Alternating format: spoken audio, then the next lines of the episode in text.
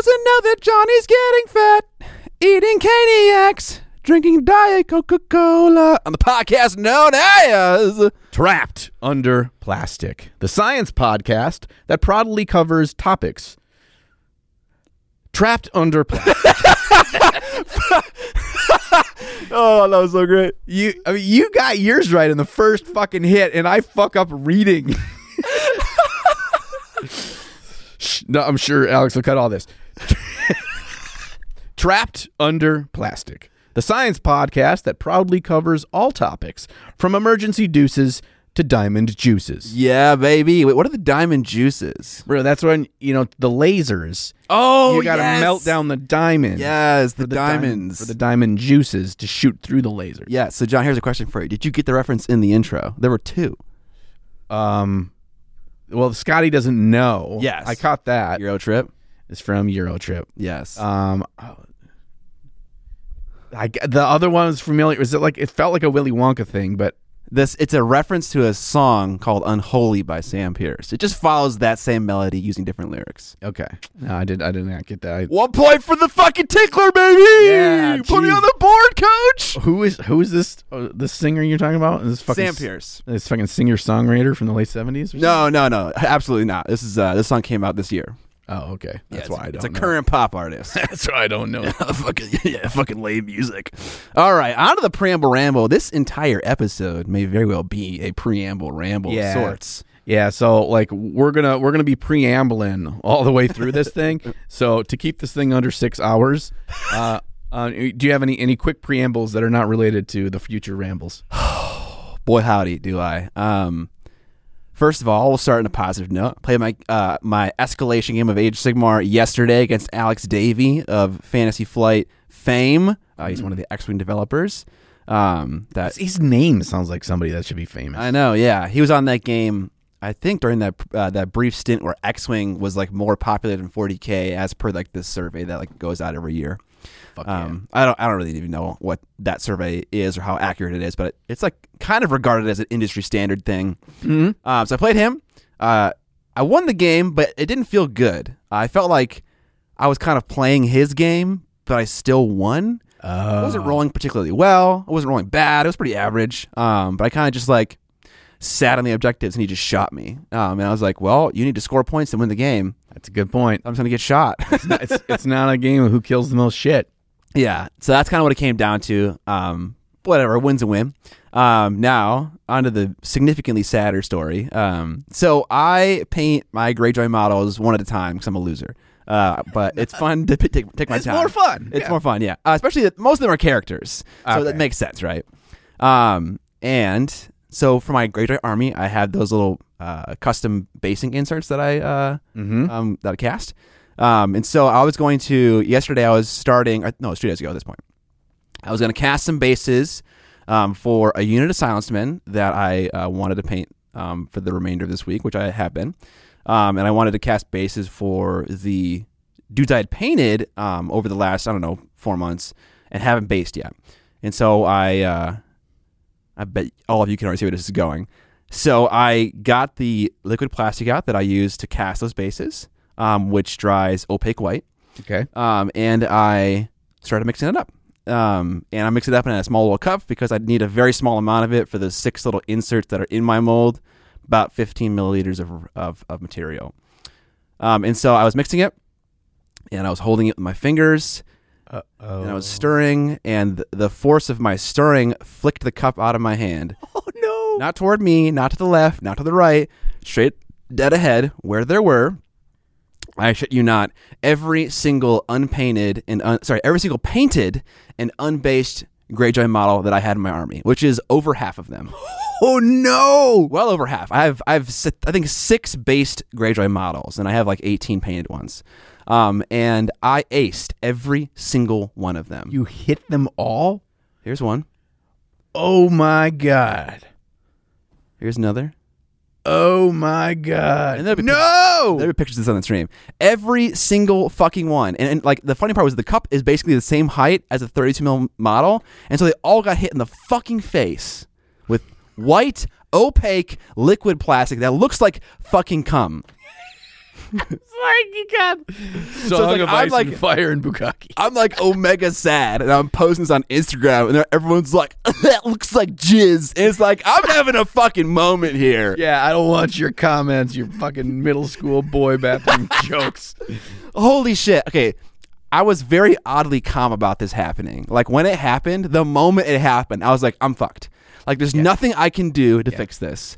Uh, I like went over to the the sink and I grabbed a soft brush and some ISO and I was like, okay, in my mind, that paint's been curing on there for a month. I can wipe it a little bit with ISO and not fuck the paint job. That wasn't true. So not only did I kick off the reaction of the liquid plastic faster with a cold liquid, I don't know how that worked. Or alcohol makes it Something like that. I also wiped away some of the paint, and I was just like, I mean, insult to injury. Um, so I let, I let the rest cure when I saw that wasn't working. Those two were the ones I tried to wipe it off on. As you can see, it worked great. no, no issues at all. Couldn't even tell. yeah. So after that, I let it cure, and then I got some resin on some plastic models that weren't painted, and for the most part, I was able to like take most of the plastic off of those. They actually kind of just popped off pretty nicely. Oh, lots of nooks and crannies on minis, so it's kind of hard to get it all out. But I got enough out to salvage the two models that were unpainted. But the painted ones is a different story. The plastic was ripping off the paint as it came off. everything was coming off. Bro. If there's someone in the comment section that's like, you dumbass, there's this miracle juice that could have solved your issue, Yeah. let me know. And then people in the comment can benefit from that. We'll pin that comment too. I, I don't know what the right course of action is when this happens. Hopefully it never happens to you, but man, the thing I'm most pissed about is just a waste of time, you know? I don't have to fucking redo all these assholes. Okay, so I didn't when I saw your story, I didn't read it. I just look at pictures. That's, That's how fine. I, It's that's how- fine, yeah. That's how I approach life. um, and I uh, I That's the thought guy it was who like like reads religiously every night. yeah, I think it's. I thought it was like you were trying to do some kind of a snow effect, and it fucked up. I was like, Scott, what were you trying to accomplish? No, dude. Uh, way worse. So officially, I think if there was a trophy for most tragic hobby fuck up, yeah, this year at least. dude, you won the. You're the 2022 fucking champion. Yeah, I'm one of the nominees at least. Yeah, you're at least there. you're at least like they're showing pictures of you seated for the Oscars. Yeah, yeah. They got the cam on me. I'm sitting there all eager. I'm like, and the winner is fucking Mark from North Dakota. And I'm like, oh shit. His house burned down and every mini was inside of it. Oh, poor Mark. Yeah, you're like fucking like clapping. you deserve like, it fine. Pissed off, and I mean that's I'm sure that's happened. That sucks. But. He hugs his wife and kid, and his suit is kind of burnt a little bit from the fire. You just got like a charred paintbrush with no bristles. oh man, That's those are my hobby stories. yeah, that fucking sucks. Yeah, it sucks. Dude, let's move on. I'm fucking down right now. Uh, let's let's move oh, on. you're sad. Okay, I'm sorry. yeah, you fucking brought the room down here. It's it's it's all uphill from here. Yeah, folks. yeah, it is. Yeah. good, place to we start. We start low, and we're gonna work our way up.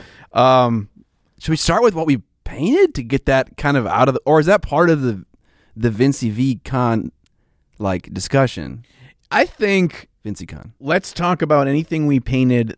I don't know if you have anything on here. I have one thing that we didn't paint at VinciCon. Sure. Yeah, yeah. And then we'll put a we'll put a pin in that when we go back to VinciCon what we painted there. Okay, cool. Sound good? Yeah, absolutely. Um all right. Did you paint anything other than VinciCon the last couple weeks? Um, I did. So I casted up um twelve more of these bases and painted all of them. And and these bases didn't fling all over the place. The resin that I flinged all over the place, I still use to cast these bases. I was like hurriedly pouring it into the mold while trying to think of like a solution to the problem I just caused. Yeah, because clock starts ticking as soon Yeah, as you know. put part A and part B together, right? It's a quick drying, thirty minute liquid Yeah, plastic. you got no That's- time for this. No time.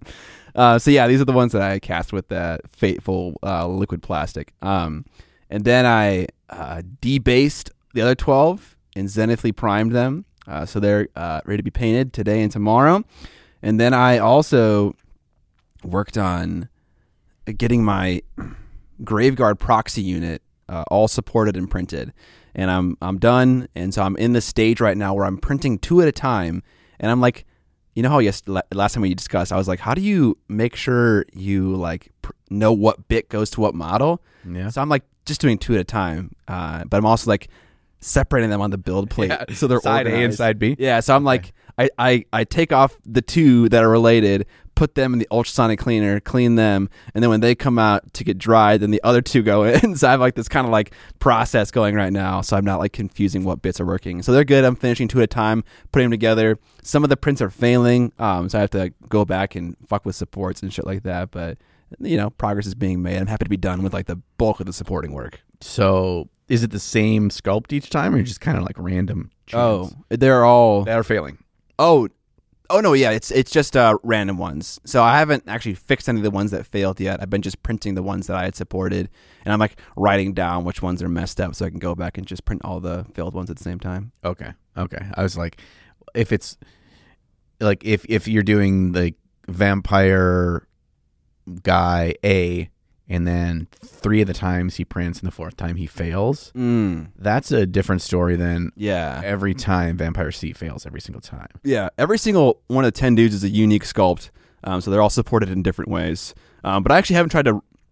Whenever I get a print failure, I don't just try to reprint it to see if it will work again. I always try to like modify something about the exposure time or maybe a support or something like that. That's that's wise. I have done that like more times than I probably should have. Does it I'm just- work out though? I'm just like, do it again. Oh, the exact same failure happens. okay.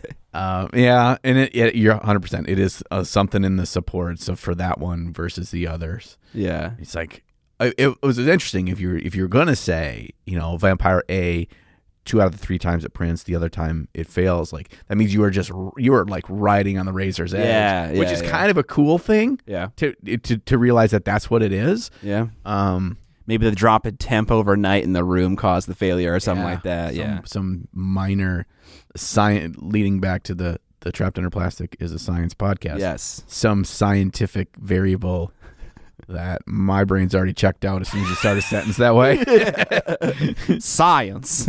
Discovery. she blinded me. All right, what you got? Um, I painted. So I painted that little lady right there. That is a 3D print um, on my Phrozen Sonic 8K Mini. I painted that for a recent video. How can the model be so big if the face is so small? Yeah. Look at these. Look at look at these hands, Yeah, dude, bro. don't even look at those hands. That model is available in both 75 mil and 32 mil. That is obviously the 32 mil. I also printed the 75 mil. is this the infamous Loot Studios? No, Okay. that is White Werewolf Tavern. okay. Um, and it's a great example of the 75 mil one is fucking beautiful. Yeah. But what they did was they just resized it for 32. Level of detail, great. Not a ton of gobbledygook on her, Yeah. but this is not a 32 mil model, at least in my head. Yeah. Something about like going like the true scale versus heroic scale. I get that there are people um, that do the, the true scale stuff and they can do it well. Like I think a lot of the Guild Ball minis are kind of that way. You can straddle that line. Yeah. Yeah. It doesn't have to be like Imperial Guard, my hand is the size of my head, you know, ridiculousness, right? And and Guild Ball wasn't full true scale. It was like somewhere in the middle. And I think Kingdom Death does that too, where it's it's not quite true scale because that's true scale and true scale is like fucking Malifaux and you're like, I just can't paint the hands. yeah, yeah. Um and the faces are just so fucking tiny. Um but I think pushing more towards heroic scale and finding that balance leading back to last episode um, that we talked about 3D printing, like finding that balance. Can you see, like, look at her little fucking tchotchkes just below the breastises? Yeah. How fucking shallow are those tiny fucking details? Yeah, dude. That was terrible. Any of those. Props to you for nailing them, though. Oh, God. And, uh, like, the little thing that's holding her dress up, like those little thin lines that connect it to, like, her neck or around her neck. Those are the kinds of details that need to be pumped up like 300% if you're doing 32 mil. It was Dude, I don't even know how you. I mean, that could be a freehand painted line. I would know. I would know. there's li- almost no raised surface for the tip of a brush to touch. Yeah, yeah. Um But so this was just me doing my. This is the suck cut method of painting the hot new speed shop speed slap. Which apparently is something slap. vile in Dutch or something like that. Yeah, don't spell cut K U T. Oh yeah, okay, that was the change you made. Okay. Yes, because in Wayne's World, suck cut is spelled S U C K K U T. So that's what I did because obviously that's the joke. Uh, but in Dutch, a cut spelled that way refers to a a female's private parts, and so I was like, "Oopsies, I didn't know that." But people that that let me know that were very nice about it, and and so I was like, "Okay," so I switched it in the uh, video title to to CUT. Um, but it was it, the the point is it's the colored zenithal, um, and then building up highlights over the zenithal. So I painted her in the color. The whole model was painted in the color of her skin, and then just select highlights there, and then your secondary points of of interest. So for this, it's the blue dress, is just a, a fast layer, and then basically everything else is a contrast and a little bit of highlights. So you're just kind of like you're cherry picking where you're putting your time. In in you know that's I think a lot of more evolved versions of of speed painting, and I think your system, and actually I can see it on this guy as well, is exactly that. Is like putting your pulling your punches everywhere except for where it matters most, and put a little bit more time into those. Like Yeah, yeah, th- yeah. your guys here, I can tell you have a nice buildup of of layers of color on his skin and on the cloak near the shoulders and head Yep, and that's it. and everything else. And it kind of you kind of lose all that stuff unless you're really focusing on a model anyway. Yeah. Um, and so it's just kind of a similar there. And and the whole video is just basically a uh, a joke on like whatever people find fun in the hobby, wherever they find um, motivation, wherever they find an, a reason for excitement to sit at the painting table, we should embrace that and not Gatekeep it. yeah, not gatekeep it. Um, so I I hope people got that that was the point, but if they didn't, that's fine too. You did. There's the point. Now you can learn the lesson. Now you know. Stop being a dick. Uh, but I also stand behind that this is this is kind of my kind of newer evolved speed painting system that I you know took away from my experience with slap chop and my my previous way I did speed painting, and so um, Yeah. it's nothing revolutionary and doesn't need to be. No, it's just a little. It's a little adaptation. Those are always valuable. Yeah, and I did the um the colored texture paste, the AK interactive color texture paste, and this one's called like uh cemetery soil or something like that. I like that. And I just put like a couple of different like select shades down on it. And that's it. So it's this like Is it gray? creepy greenish gray, really pale greenish gray. And I just put a little Athonian camo shade, a little bit of Coelia green shade, in a couple different spots to make these little shadowy, almost like pool things. Nice. Throw some tufts on there. Don't even have to prime or paint it. Throw a succulent on there. Dude, I got a little, oh, that's a little 3D printed succulent. I couldn't not. You can't not put those little 3D widgets Oh, on there. is that is this a desert, John? Um, this This is, is a, this, arid environment. this is called like a death ivy. it only grows over fresh graves. Ooh, I like that. There Yeah. you go. Eat eat my fucking steamy lore. Yeah. Okay? Suck it. Suck, cut it. Hey. Suck, cut this lore in your face hole. Uh, so that's what we painted that we didn't paint at VincyCon. Now, John, I know you're a big fan of minis, movies, and role playing, and the sponsor this week is right up your alley. Are you saying our sponsor is the upcoming Dungeons and Dragons movie that's surely going to be the best fantasy movie of all time? Dude, even better. The one from the early 2000s? Um, I'll let that one slide. It's Broken Anvil Miniatures showing off their newest collaborative project, Arkhan the Cruel, Champion of Tiamat. This is a fully licensed rendition of Joe Manganiello's character from Critical Role. And the mini is even wielding his famed battle axe, Fane Eater. Now that's attention to D and detail. Never defame the name of D&D again, please. Sorry. Anyways, Arkhan the Cruel is an Oathbreaker paladin and an NPC featured in D&D's adventure Descent into Avernus. So coming in at a 32 millimeter scale, it's the perfect size to add to that adventure or any, or even as a proxy for one of your armies. Joe himself is an acclaimed actor, writer, game designer, and dungeon master, so Broken Anvil Monthly is very excited and proud to get to partner with him to bring this character to life. I can honestly say I had never thought we'd live to see the day where Flash Thompson's D&D character was brought to life, but I'm all about it. Hefty the Smurfs Half Dragon is up for pre sale right now on Broken Anvil's website, which you can find linked down in the description below. And if that doesn't blow your mind already, it's only $10. While you're there, be sure to check out some of the other amazing miniatures they have available, like their Gnoll Legionnaire or the Clan Kordesh Orc bundle. And as with all BAM minis, they're expertly sculpted with dynamic poses just begging for paint. We've also been giving breaking news that their recently closed Kickstarter, Forged, will be opening up to pre orders very soon after this episode drops. So if you missed your opportunity to snap up the amazing bundle of over 134 miniatures, you have another chance very soon. To make sure you don't miss out on Forged or any of the other hot goss that's going on over at Broken Anvil Miniatures, be sure to sign up for their newsletter over on their website as well.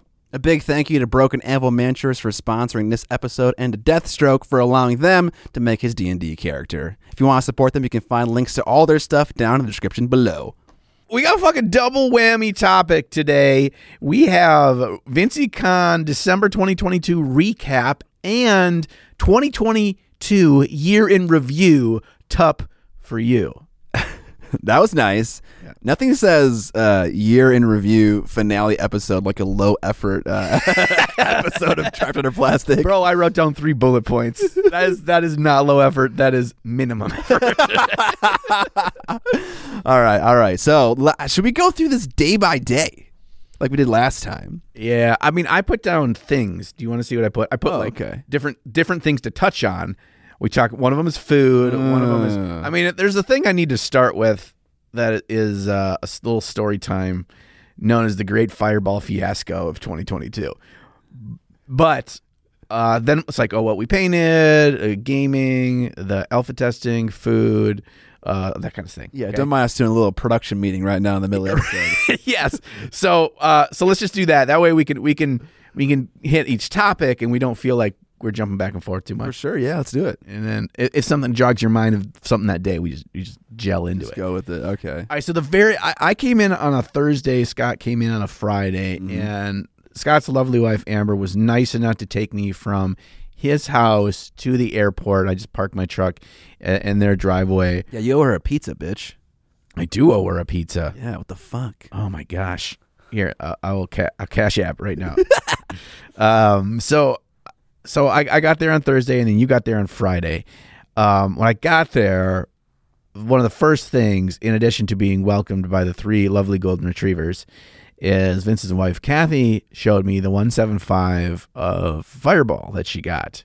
She's like, "Is there anything you want to, to eat or drink?" I'm like, "Fireball." She talks like that. yeah, that's exactly what her voice sounds like. Yeah. And um and so the very first night I was like we're sitting down, we're doing a little bit of painting, we're just catching up. It's me, Adam, Sam and Vince. And we're just like getting into it for the weekend. You're just kind of like settle yourself in, you know, get your area all set up, whatever. And I just started having a little couple little sippies of Fireball just to get the night rolling. uh by the end of the night, Adam and I were still up at about it was after 4 a.m and we were up talking for like an hour and a half, just he and I. I don't remember what we talked about. uh, I go back down the next morning, and I felt like I was dead. And I saw that there was of the entire 175 of Fireball, I there was like an inch and a half of it left in the bottom of the There was like an eighth of it left. Yeah. Nah, it was not much. And I'm like, when Sam comes downstairs. I'm like, Sam, how much of that did you drink? And he's like, I didn't touch any of it. and Vince doesn't drink. And I'm like, Adam, did you have some of that with me last night? He's like, Nope. And I'm like, Fuck me.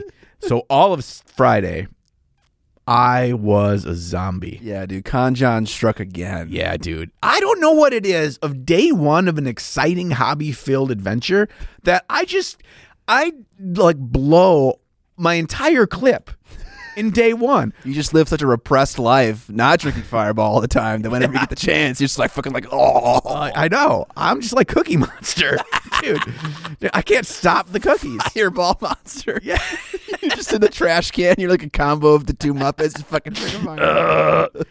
just barf back into my own trash can and just keep It's going. efficient, dude. I did not throw up. you did not. Uh, I would have. I think I would have probably been better idea if I did. um, and uh, so yeah, I was, I was, I, I now telling myself, first day of Adepticon, I am not doing that. So I'm not. I was saying it right now. Do you want someone to hold you accountable to that? Like if I see No. you, okay, I was just gonna say, if I see you letting it rip, am I gonna take the alcohol away from you? But no, well, I I think I think what I would would benefit from is like a, a, a gentle tap to be like, "That's cool, John," but just pace yourself. Just Okay. slow it down. I'll do whatever you want me to do. Okay. Um. Not whatever. Let's get a little. Otherwise, we'll be humping the space marine in the lobby at 5 a.m. I mean, we'll probably want to do that anyway. yeah, yeah, yeah. But uh, otherwise, yeah. So that was that was the the pre Scott era, and then we showed up in the morning for to pick you up from your plane. Yeah, so uh, John, Sam, and Vince rolled up to the airport to pick me up, and uh, Sam came in and got me. And the the moment I got in the car, I knew that you were not well physically, because yeah, you're just low energy, like kind of sullen look. Uh, and uh, but no, it was a good car ride. On the way there, we got some insider info about uh, the game. We got to play test, Yeah. and we got our first introduction to ancient Egypt. Holy shit, dude. The which is not Sam, which is not Vince's in Uncle Adam's game. no, that's not the game. But may maybe will be. Maybe one day. Okay, there's if there was one, if the if the the weekend was a vascular system, like the main vein for which beats through its entirety is ancient Egypt. And honestly, like whenever anyone said that phrase, it was just like everyone always started laughing just because like you never expected it, but it always came up. It was so good. I wish we had Sam here right now to give the elevator pitch of what is ancient Egypt because he has one. Yeah, Yeah, it's like he was workshopping it the entire the weekend. entire time. Like he was he was coming up with more like imaginative, like very very visual, impactful images through words about what is ancient Egypt. yes. And so before we get too much further into the podcast, we should probably explain like at a base level. Like we cannot do it justice for how Sam describes it.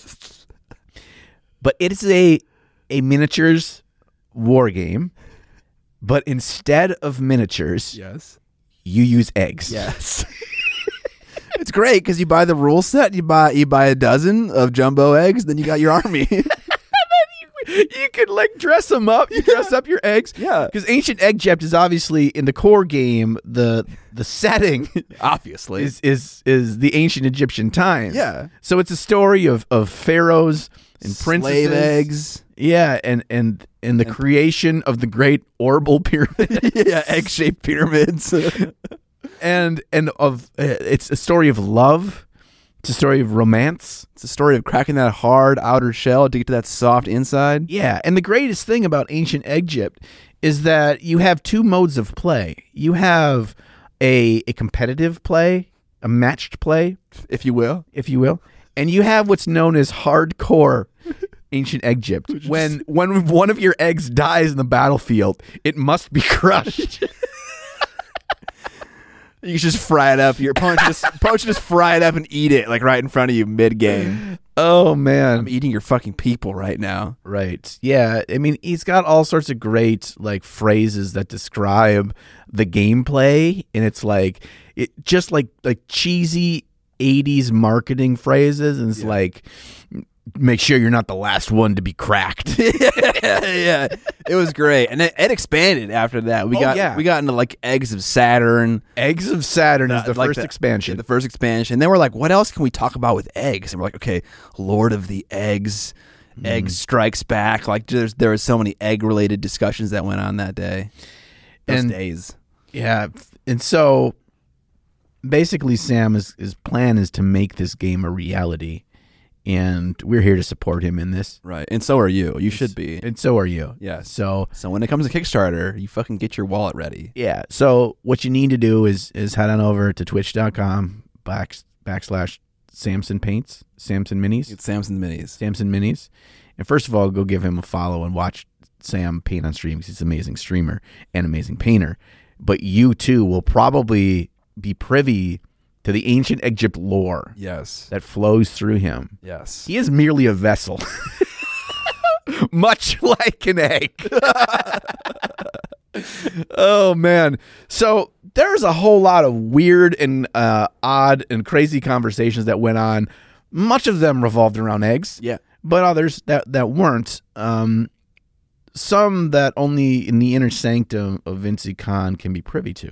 But um, but what's next on our list? I want to make sure I'm following this. Well, let's talk about what we painted, right? Okay. What what? So typically, um, in Vinci Con's past, um, when the way it first started, it was like it was about a collaborative project. So the first two Vinci Cons, remember, we did all of the the green skins for like uh, a when you combined them, they became a diorama. They all all the bases kind of like matched up. And the second one, we did the future one with the with the holy pie, Mm-hmm. We did the the four musketeers. four musketeers in the pie wedges that you 3D printed. Um, the third one you weren't there, and that was pure Golden Demon. Just unadulterated painting, fucking fuel, dude. Yeah, it was just JD erections the whole time. we were we were there to paint for Golden Demon, and so this one was the first like paint what you want, bring what you want. It's about us just hanging out and having a good time and slapping some paint. And so we each kind of were on on different roads, and I thought that was pretty cool. Yeah. Yeah, I like that. I like that too. So yeah, we uh we were all doing our different projects. I wanted to finish up a couple Soulblight Gravelord additions to my army so that I could toss them in during my escalation uh, league and not have to worry about getting them painted in that same month. Um, so I was kind of like head down painting m- the majority of the weekend um, because I, you know that, that's the point. Um, I painted up. Uh, well, I should say I finished uh, a unit of ten Deathrattle skeletons, and I have here, which is just the one with a little bit of freehand on the banner banner was a little bit smaller than the other banner that came in the uh, Deathrattle box, so I didn't do the full moon behind the symbol silhouette, but a different, just just the the sword with the wings on it. Um, got some feedback from Sam, the master of freehand himself. He gave me some feedback about. Uh, I didn't even think about it, but applying shading on the design, like where it kind of uh, rolls into the fabric on that, kind of like the sword area. Um, Makes it look like it's more natural. I really Yeah. You almost have like a dark line to, around it. Yeah, I uh, I like to do that sometimes. I like to outline it with black because not only would maybe someone do that like in design, like when like making the flag, but it helps the thing pop out a little bit. Yeah, I think it, it does a it does a lot. Even though you don't notice it right away, it really creates this nice, like clean separation. Yeah, it's, it's, it's the last step that I do, um, and it helps to clean up the border too because the border can get a little scratchy sometimes with Yes. like the the ends of the brush. Do you use black ink for that? I do. Um, I didn't have any ink with me there, so I just used black paint. But if I were to do something like that, I would combo black ink and black paint. Nice. Um, yeah, it's kind of like a the that's the recess uh like panel liner that I also use when I like recess shade models. So I did that. Um, then came back and got it based up uh, during a live stream, and then I moved on to the zombie dragon, which I also had started uh, some time ago. I think back in the day when you and I were doing our paint an army in two days thing. Yeah. So he was started from there. Um, so I finished him and then came back here and then the rider was already done. Put him on the mount and then did the whole base during the live stream, and that was a lot of fun because that base is so gigantic. Um, and I had like two little shallow pools for like to fill with like water effects. and That, was that was that was a good idea to have that addition because I found those big fucking pie plates that it's so easy to just like it's it's such a vast amount of land and it just feels so like barren so easily. yeah. Um, and I was curious to like how that was going to go for you, and you did. Um, you had enough details on there, and then you made the right decision of tufts on tufts. Yeah, and the rocks also kind of help from the model itself to break up some stuff. I probably should have had more rocks like that on the base elsewhere because it's kind of just weird that it's like the two rocks are the ones he's standing on. But oh, well, lesson learned. I mean, that's why he's standing there. There- There's yeah, only right? two rocks. Yeah, there. yeah, There's yeah. the two of them standing. the on. two perfect rocks. Yeah, I got another one to do, so I can I can take that learning lesson forward. Um, and then lastly, I assembled and painted. Uh, I started to paint five Blood Knights, um, and finished up one because I could I could I could tell quickly that I wasn't going to be able to finish all five, and I wanted to paint one just to kind of see what the squad could look like, and I'm not convinced. Um, and so I had an idea.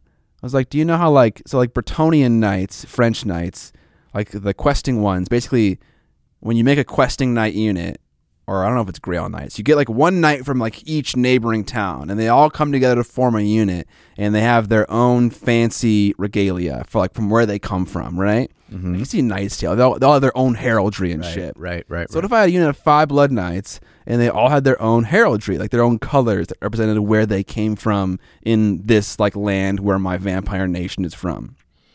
yeah. It's like you, so you emphasize the difference instead of doing the opposite that you normally do with units. Make them uniform. So the point is that it's very obvious on first glance that th- that this was intended. Yeah. So similar color palettes, blues and reds, um, and golds and like uh, silvers, but like just jumbled up and reorganized for other models. Okay. And uh, um yeah, I think in an ideal world a great way to do that is where the accent color is all different, right? So then you can tell that they're different, but it's just like in the banner and in the sash or in the whatever cloth that this one's orange and that one's green and blah blah blah. Um, but I think if you the only worry is because that one is so striking, you you're walking the line of Clown Fiesta of too much color. But I think you're right in that if you keep it within a triad of colors and I mean allow yourself to deviate on the on the scale of the blue and on the scale of the red. Maybe one of them's red's a little bit more orangey red. Maybe one of the blues like a deeper cobalt blue or whatever. And then you switch around the locations. I think that works. Okay. Yeah, not necessarily. This paint scheme isn't terrible. Um, it just kind of sounded f- fun a little bit to like treat each one kind of like a hero. Then again, that would make it take a long time to finish Yeah. the unit, and I already started the horses with all that airbrush work. You have you have all the the blue armor on the horses all done, right? Yeah, yeah, yeah. Okay. I think that that looks cool and they look like a unique squad. They look like like the elite, like the Navy SEALs of Blood Knights, right? Yeah, baby. Like these guys go rolling in and the enemy's like, "Oh god damn it." these guys are showing up. yeah. I I like that. And All the right. thing is is there's enough colors that tie them into the rest of the army that it doesn't feel like they don't belong. Yeah, yeah. They just feel like an elite unit. Okay, cool. I mean, that's exactly what I was shooting for. I want three units of Blood Knights in my final 2K point list, and I wanted them to feel like they were the fancy boys, and I wanted to do that with the new kit. Yeah, I re- I really like that blue armor, man. It is Thank you, so yeah. striking without being gaudy, which Yeah. is with that That's kind of surprising, honestly. with that blue because it's so like poppy, it could so easily be gaudy. yeah, Um, and you could. You, so that's kind of more like a cobalt blue. You can uh, keep applying that Tamiya clear and just get it like darker and like richer. Um, same with the red. Same with all the colors. They, they, can- they can continue to be applied layer after layer just to intensify them in saturation. It's it's they're incredible products. and that's why because you don't have a cobalt or you don't have a Tamiya clear blue at home, right? I have them all, baby. Oh, okay. set. Because my in my head, like you were you, I remember this of you like walking through the the portions of of the thought process of what to paint these. Yes. At this time, Vince and I were playing Magic. We're going to talk about that in a second. But um, but you found his Tamiya Clear Blue, Yes. and so you immediately were like, We're using this. oh, "We're using this shit." Yeah. And then we spent the next like hour and a half trying to get that bottle open. Remember that was the bottle that was someone super glued the lid on or something. Yeah, yeah. So I gave it to you. I gave it to Sam, and I gave it to Vince, and We they the all were like cranking on it. And you were a little toasted at that point, Yeah, probably. and so you were trying way too hard to I get even that got the gripper. open. I'm like Vince, you got a gripper, and he's like, "What? You, you know, like the gripper to the like, Like thing." the that- pot opener, or like the like the jar opener things, like the rubber netting thing. my mom always called those grandma's gripper, and I don't know where that name. Came. Grandma's gripper. I don't know where that name come from, but that's the only name I know to refer to them as. And so I'm like, oh, I mean, he's like, yeah, there's one upstairs in the in the silverware drawer. Did you ask for grandma's gripper? And he's like, "Oh yeah, I got one of those." uh, I don't think I said the word grandma's because now I'm like, I'm a little bit like hypersensitive that no one knows the fuck that is. so I don't say the word grandma's anywhere. Um, and he's like, yeah, it's up in the silverware drawer. So I run upstairs, I find one. I'm like, fuck yes, I got this. And I run back downstairs. I get the fucking grandma's gripper. I wrench on it again. No luck. But as we know, for anyone that's used that Tamiya clear stuff before, as it dries, it becomes like a gel like goo. And if you get it like hardened around that the grooves on the on the fucking inside of the cap, you're fucked. Yeah, honestly, that pot is the worst pot. It's like it's even worse than GW's pots. Yeah. Um, just because the product itself like cements the lid closed as Yeah. well. But you got it by applying heat. Heat, yes. If anyone's Science! struggling, we had a heat gun on the lowest setting. A hair dryer would probably work. Yeah. Just uh, I I hit it with a low heat temp for like literally 30 seconds, and it opened up like so easily. And I was like, wow, okay, all that struggling was for naught. And I remember that, and you came back out of that, uh, the airbrush room. So whenever we had an airbrush, we'd go into Vince's room, and Scott came out. I could I can close my eyes and picture this exactly. I don't even know what you're about to say. You came out holding one of them. You're looking at it as you're walking, and the look on your face was the exact same look on my face when I airbrushed my entire fucking model pink at Vince's. like, what the fuck did I do? Like, I don't know if that's what you felt or not, but you had this serious look of like, oh no, it's so blue. Yeah, I can't. I can't remember what stage that was in because I definitely like came like to and from that area a couple times. You you came back and built in the shadows from below, whatever. But then it was just it was strictly fucking electric blue at that point, Yeah, and you were like, oh fuck. you know what? Okay, I, it's because of a learning lesson that I discovered about TMM that we're going to talk about in the preamble. Sorry, in the extended version of the podcast, which is what people can get if they uh, enroll in our Patreon. Uh, you get about extra twenty to thirty minutes of extra content an episode. So I'll tell why I was looking sad then. Okay. Um, but you know, it turned out okay. Um, I don't think it looks bad. Um, I think it, yeah, there. It just kind of looks a little bit weird. Um, I don't know though. But again, for like a, a fancy unit, I think it, it it's okay. It tracks. So yeah, that was the last thing I painted. I finished this model, and the rest are started. Um, what did you paint, good sir? I got to got to cracking on my Golden Demon diorama piece by painting zombies. And to kind of prep for this, I started painting one I think a day or two before at home, and I brought that with so to kind of get an idea of what my process is going to be. Mm-hmm. Um, but I just I needed to because I think I have about between ten and twelve models on that whole diorama, so I need to crank some out. Okay. Um, so my plan was to get three or four done. I got two done. Um, but uh, since then, since we've been home, I got enough momentum going. I got two more done. Nice. And then my next video is going to be painting one.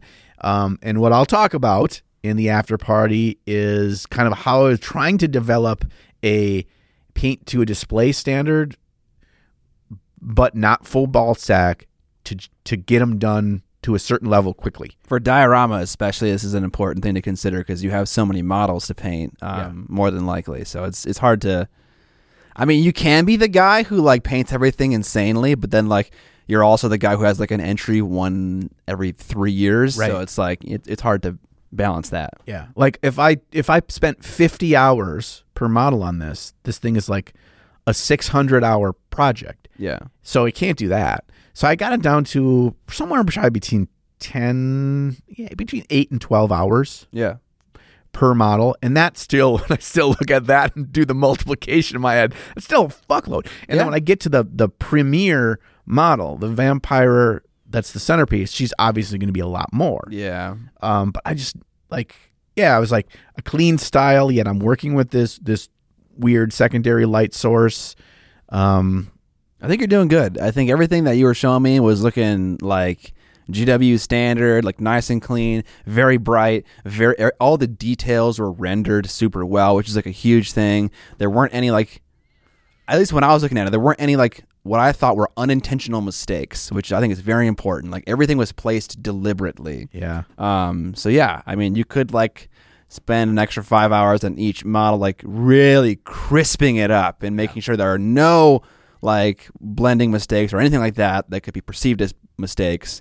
But like again, these are going to be like background characters to like the main yes, vampire. yeah, and that's that's it. Is like if if I go back through, I could probably spend at least five hours in each one and just smooth out blends and smooth out blends, and it everything's blended. It's just not silky smooth in all areas. It's it's damn near close though. Yeah. So one of the fun parts about it was that um, I want every one of the zombies' skin to be a different skin color, Mm. right? Because like different states of decay, a different. Just I, I want there to be a, a bit of a um kind of uniqueness, right? Because if they're all painted all the skin basically the same way, I think the piece is less interesting to look around it. Yeah, see all the different things. So, um, I've I've really enjoyed that, and I kind of figured out like what's the thing that makes it feel like zombie skin, and it really doesn't have to do with color.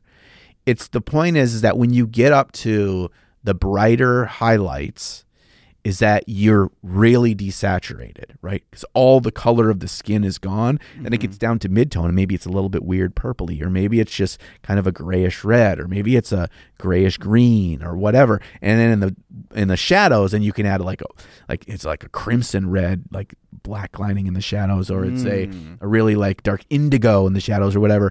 Um, so there's a lot of variation that I found, and that's just really fun. And I'm like, if I'm going to have to paint, I think it's six or seven zombies that I have to paint. I don't want to get burnt out about just doing the step and the step and the step and the step like you're mass painting, Yeah. but for display level, I'm like, fucking shoot me. I couldn't do that.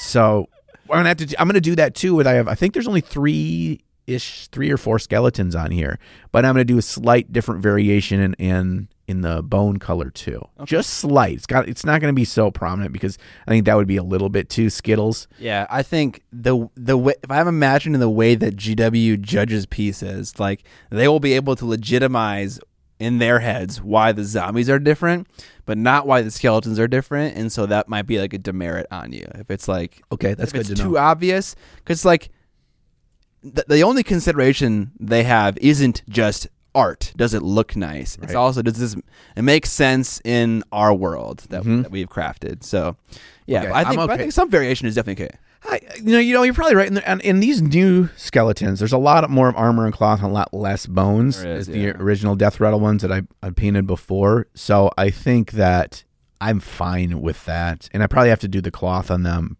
probably all the same because they are, and I want that to somewhat tie into the vampires. Main color of red too. To, Oh, yeah. to co- cohesion about it. But it'll be maybe a little bit more of a, a burnt red, a little bit more desaturated red that just gets up to a, a peak of interesting red. But okay, okay. Anyway, so that's what I did, and I kind of I, I know I could have gotten stuff. more done, but it's it's also a pretty intense um painting process. Right, yeah. It's it very had to be very focused, and I'm using a tiny brush the whole time. okay yeah did you so what supplies did you bring in total I brought sexy gogs, most important thing. most important I brought my own wet palette just because it fit in what I was, you know, gonna bring. I brought my case of brushes that had like eight brushes in there. I didn't know which brushes I was gonna use or not, but I brought a selection. I brought a bunch of paints. Um, my you, you know when you're on your carry on, you can bring a quart size, not a quart, whatever, the the mid size Ziploc bag yeah full of liquids. hmm Um, so that was just paints. I didn't bring any other liquids to me for me other than a little tube of, of toothpaste for myself for the whole trip to go on the plane. So I brought a bunch of just variety of colors from the AK range because I know Vince has, has some of those, but doesn't have a ton.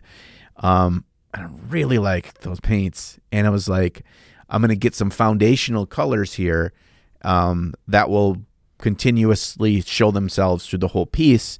So there's kind of some cohesion. So I brought paints, and that was, and then my models and model holder. okay That was it. Okay. I I brought the, all the paints that I use to paint my skeletons. So I figure I'm probably going to use a lot of these paints when finishing the other parts of my Mhm. of my army. And then I brought brushes too. I didn't bring a palette. I totally could have fit one in my my case. Rip my case. Um, oh no. I'll talk about that later. Oh yeah. Um, but yeah, so I ended up using one of Vince's palettes. Um, and I, I might have scuffed it up a little bit because of my habit for uh, dipping the brush in the sponge to like moisten it and wet things. Not everyone does that. I know it's a weird habit that I have. Yeah. Uh, so I didn't think about that until I was like two days deep, and I was like, "Oh, this sponge is getting a little fucked right now." And it's entirely my fault. I'm sorry, Vince. oh yeah. He fucked your sponge. not literally. Not literally. But yeah, you do that. You like poke the sponge I with do. your brush. It's just right there. It's ready to go. You know, that's probably the reason why I like to have it kind of really full too with water. sure. So that sponge is always just like a bog. Or I can just like just uh, dip my brush in the water that's just sitting there. It's like water right there. You know, if it's if it's uh, deep enough. One thing I realized from using the exact same palette, painting the exact same models, trying to get the paint of the very similar and the same consistency from when I got home to when I was painting there is holy shit does my water evaporate my palette so much more than it did at Vince's. Get a humidifier. I have a humidifier in my basement, but it's because you got the fucking the IntelliTech light that I paint under. Does yeah, And it's like 24 inches above the palette. wow shit. You got two feet. Are I you mean- like lower than your desk? What? No, because the light is about two feet above the painting area. It's pretty close. Okay, but it's just that that I think it's mostly that because Yeah. my in general, um, I have to run a dehumidifier in my basement all summer long because it's very humid. And in the winter, it doesn't get overly dry. It just is not humid. Right. It's got to be that freaking the evaporation from that light. Yeah, it probably is. There's definitely heat getting kicked off because while I stream, I cannot wear a sweatshirt and an apron. I get way too hot. Same for the gaming stream. I can't wear anything other than a t-shirt. Um, so yeah, I definitely would encourage some paint drying. Yeah, and it it's it was so much more difficult to just keep moving at home with painting because the paint dries so much faster on the wet palette. Really? I've never had this problem with a wet palette. in Yeah. my lights. Yeah, it does. Maybe I I'm mean, a little bit farther away from the palette than you are. Maybe maybe, but I, I'm maybe I'm also mixing smaller puddles. that's true. Yeah. because I'm just because I'm doing small steps and in the half steps and that kind of stuff, and I mix this tiny little puddle, and then it's spread flat across the thing. It's just like, yeah, yeah, yeah. it's gone. So, but I didn't have that at Vincent's because he had his little OttLites, indi- individual OttLites. Other than you brought something else. I did. You brought lights. I brought some. I forget the name of the brand. I shouldn't remember the name of the brand. They are I shouldn't remember. something. It's like a real something. Um, I got one of those too. they have phenomenal marketing. Um, the lights themselves are sixty or eighty dollars, depending on whether you get the one that clamps the desk or the one that has a big weighty stand that you have. Um, and so I had two of those because I, I had uh, made a commitment to give some feedback for them to that company. And then I also had one of the lights. So I was fucking illuminated. Yeah. Um, you look like Iron Man with like shoulder cannons. uh, and they were they they they worked. So they have a long gooseneck, which allows you to kind of get into a bunch of different areas. And so I had them like on my temples, Right. pointed straight forward and down, which was great. I was able to like illuminate the whole model. Um, they have different color temps. Um, and For us is doesn't matter, it's but useless, yeah, and different color intensities. And so the only thing I did was I put it on the middle color temp because that fully engaged all the LEDs in this bicolor fixture, and then I put on 100% brightness, and that's where it stayed for the entire weekend. And if I use those things in my normal hobby, they'd stay there for the entire weekend, or sorry, for the entire like hobby life. Um, so my my review of this product that I'm uh, not naming because I can't remember the fucking name is uh that it's just not worth it. It they work and there's nothing wrong with them. The only thing wrong with them is the price. Um, well, I will say this though. The it, it's like a hundred or a hundred and ten dollars for that long single one that people use all the time. that ain't worth it either. Yeah, yeah, that's that's probably a, a good takeaway from it. Like I like their modularity. Like if you had two of those, granted, that's like 120 bucks with gooseneck. with that with that goosenecks and the clampy. Um, to be able to just kind of form it exactly where you want it with most lights, even well, I guess maybe maybe with the cheapo ones, if you put a China ball on them, it it creates enough 360 light that I feel like my architecture lamps can move around enough, and they I do. I, I move them to the sides of my head, and that is a 35. Sorry, it's a 25 watt LED bulb, and those fixtures are 8 watt LED bulbs. So not only is my bright light, my light way brighter, it has the same versatility, and maybe they aren't as versatile because those cheapo architecture lamps they kind of get a little janky, like they don't hold the Yeah. greatest. And this one did; it, it held great because the the head of the light is so lightweight that it doesn't take much to keep it in place. But it's not like it's not so much that justifies me paying for a 60 buck feature when I can buy the lamp that I want and the bulb that I want for less than 60 bucks. I think for maybe 40 and it's like four times the output literally. So yeah, it's it's not a it was a hard sell. Um, but also that lamp has other uses for other people as well. It also looks nice too. Like if design and aesthetics are your thing, that definitely looks better than the setup that I have at my house right now with the two uh, lamps. I'll we'll, we'll we'll find the name of this light and and put the link in the description Yeah, below yeah, so yeah. you so you can or in the in the show notes so you can find it. Um, I have one too, and I use it for my airbrushing um, setup. I used to use an out light, and this thing is is a lot brighter, and I can snake it around my little airbrush booth thing and point it through, and it's it's it's good for that. But For sure, yeah, yeah. Again, doesn't doesn't do anything performance wise that's bad. No. it's just like you have to decide for yourself if that list of features is worth it for the dollars. Like, so up to you. Got to remember too, though. So for your architecture lights, you're using like 20 25 dollar bulbs in each of those. Mm-hmm. Yeah, So you're looking at probably 40 between 40 and 50 per. yeah. If you use the uh, tertial, I don't know how to say that word from IKEA. The fixtures, those are nine bucks a piece. Tertial? Tertial is it is it tertial? It's T I A L. So I don't know if that's a sh sound. Doesn't I, matter. I think turdial. Tur- well, I use the turd lamps. I where y'all keep your Swedish turd lamps. Swedish. Yeah, so yeah, those are those are nine bucks a fixture. Um, so I can't remember what it comes out to. Um, so enough about which lights. yeah, that was a long. I did not expect to talk about those. Honestly, All right, so Uncle, we're gonna talk about whatever else painted too, right? Real Yeah. quick, real quick. So Uncle Adam was on was on building mayhem mode. oh yeah, Dude, he was like a master builder from Legos. He was just building and building and building, building stuff for different games, for kill teams, for different one page rule stuff, or whatever. And then eventually he started to build a model that he wants to paint for his first painting competition for the Nova Open. mm-hmm. Um, and I'm I'm not gonna. I don't know if he wants people to know or not know. He probably doesn't care, but I want to respect if he wants some level of secrecy what he's building and planning on painting. yes, Um, but he just didn't. He was he didn't want the the pressure, the stress, or the the to to just not just relax and have fun of painting there, and that was cool because he just chatted the whole time. He was busy hobbying the whole time. He stabbed himself pretty sweet in the thumb one time the with first day. Yeah, first day, um, with with the um, Monument Hobbies uh, scalpel, which ironically enough, not 15 minutes prior, he says the reason I love this thing is because I can just slide the blade back in, so it's safe. and then he stabs himself in the thumb with it, and he didn't slide it back in to keep himself safe, right? So, I mean, it's not the product's fault. And then later I asked to use it because I had found a, a middle of painting.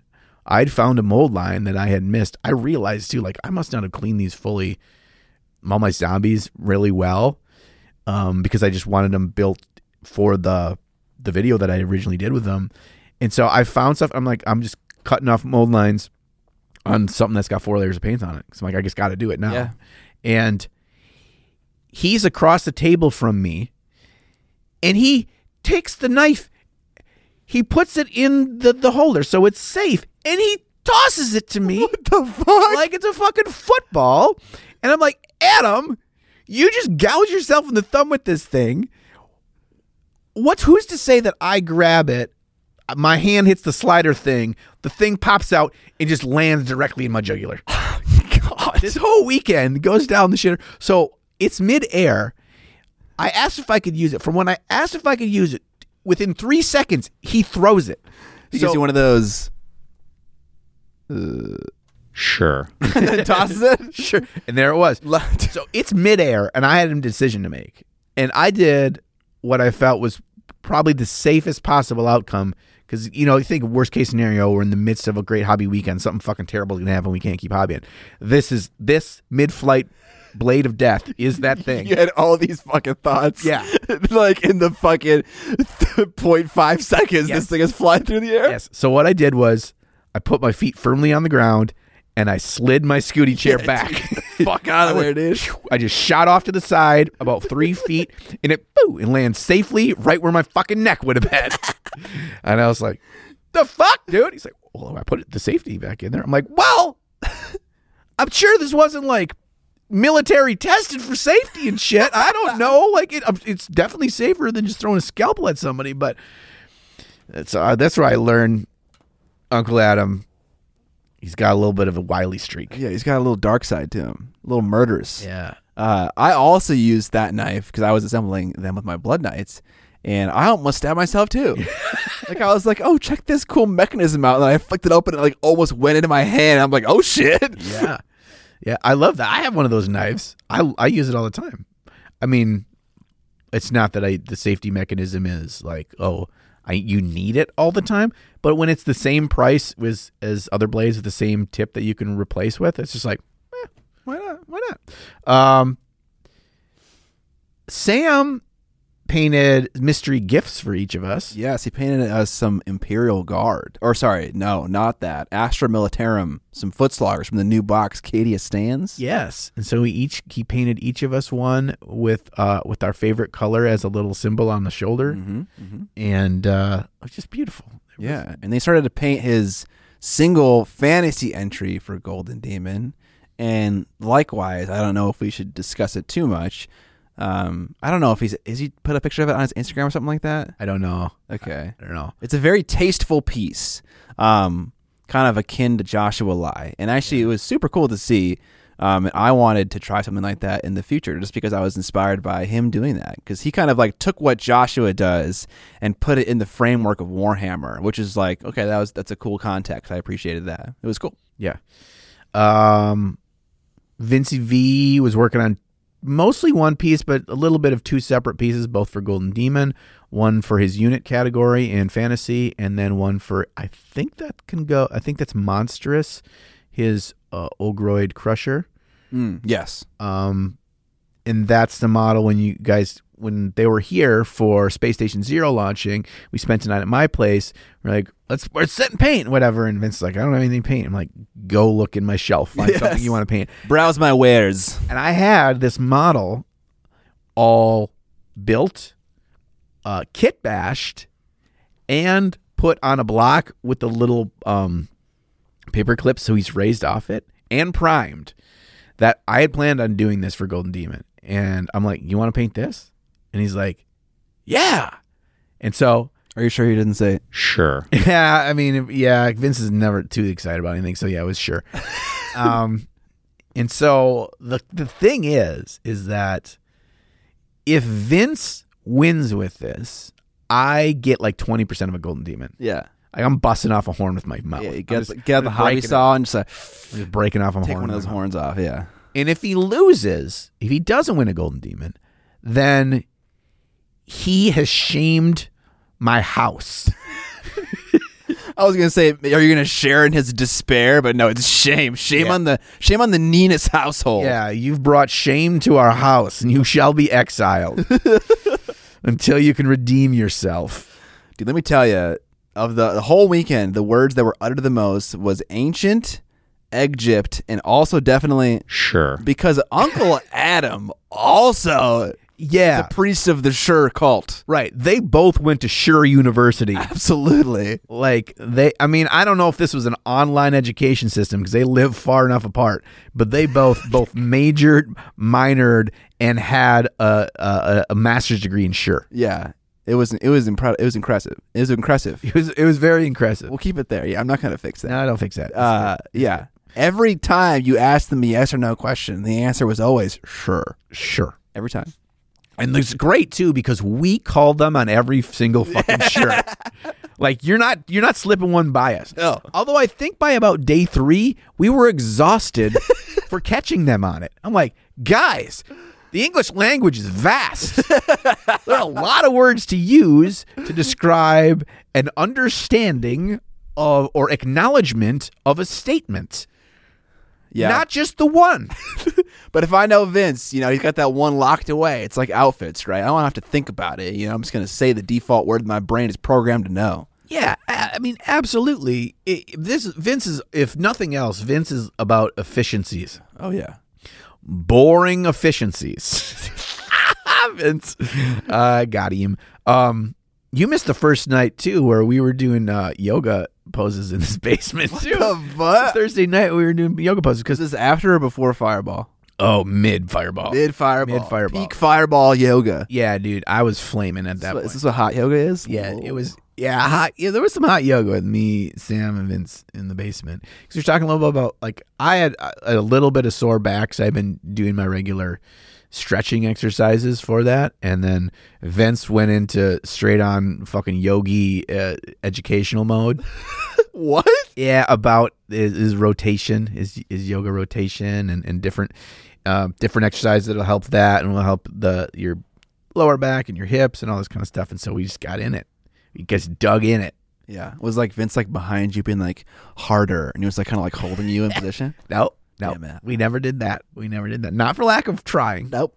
uh, I want to bring up something before I forget. Okay, I get so much shit in my videos for rocking a air quotes dirty airbrush. Mm. My God, people, Vince's airbrush, his HPCS, that is his beater airbrush, is disgusting. Oh yeah. It was like, okay, it was like, I don't want to call it inoperable because it definitely still worked. But dude, the trigger was gummy. Pulling it back was gummy. The whole cup was just like covered. I don't know what color paint you had in there at any given time because it was just like a rainbow of colors that were dried in there. I had to take a 30 minute break just to bring it out into the normal painting area just to give it a nice little scrubbing so that it would uh, prime my models and not just be like a. Dude, I don't even know. yeah. Bit like a dirty old super soaker. Shame on Vince and his house, dude. You know, Oh. I was concerned that I was going to like upset his delicate balance of like There's an ecosystem. Exactly. So if I clean this, am, am I going to make this situation worse for him? Because he made like this comment where he's like, you know, I'm just used to my tools and how they operate. Because his other brush that he uses for detail work was largely okay. Well, that's because that one's new. That's that new. Just give it a year. We'll come back next year and just be like all nasty and gunked up. Yep. Probably. That's probably true. What I'm saying here is this is a witch hunt. Let's. What we're trying to do is deflect. Right. So I need you to go to every video where he uses an airbrush, which is probably like half his catalog. Yeah. So like 7,000 videos. That's at least. and you're gonna have to be like, "Wow, look at how dirty that airbrush is." Just really fucking lay into them, okay? So I feel bet- better about myself. We'll put links to each of those videos below. There isn't enough characters in the description. We'll put it in the pinned comment. um, okay, so what we painted is that that was it. But there's a lot of watching, uh, like as per usual. We we get a good collection of music. Different people pick different music that's playing throughout, and then you know you hop, pop in there with different funny YouTube videos, uh, like some mostly comedic based stuff. You check things that you thought were funny, and then you know since the last time you seen it, listen to them in like 2002, they're not funny anymore. um, and and just kind of sharing the wealth of humor Yes. with each other. Like it, each of us becomes like a bit more um, socialized with the grandness uh, that is the internet humor. Yeah. Um, so we did a bunch of that. Um, Do you have a favorite oldie that was referenced? I think my favorite was uh, "The Ultimate Showdown." You know that song? This is the ultimate showdown of ultimate destiny. oh, yeah, I haven't heard that song in uh, like fucking 15 years or however long, whenever it came out. Um, there was a new one that I hadn't heard before. I hadn't heard, and it's an oldie. And I realized I would have fucking loved it at the time, but it still worked for me, but maybe not to the great scale it would have in like 2002.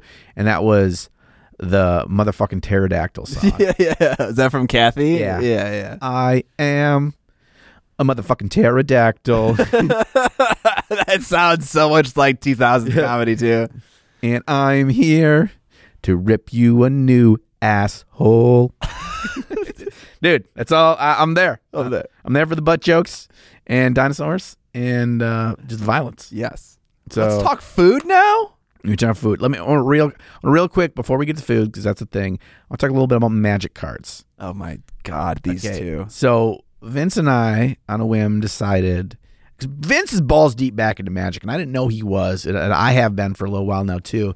And so we decided to uh, go have these on a box of magic cards that we did sealed decks out of throughout the entire weekend. So we had 36 packs, and we would each open six packs, make a deck out of that, a standard sealed, um, sealed environment.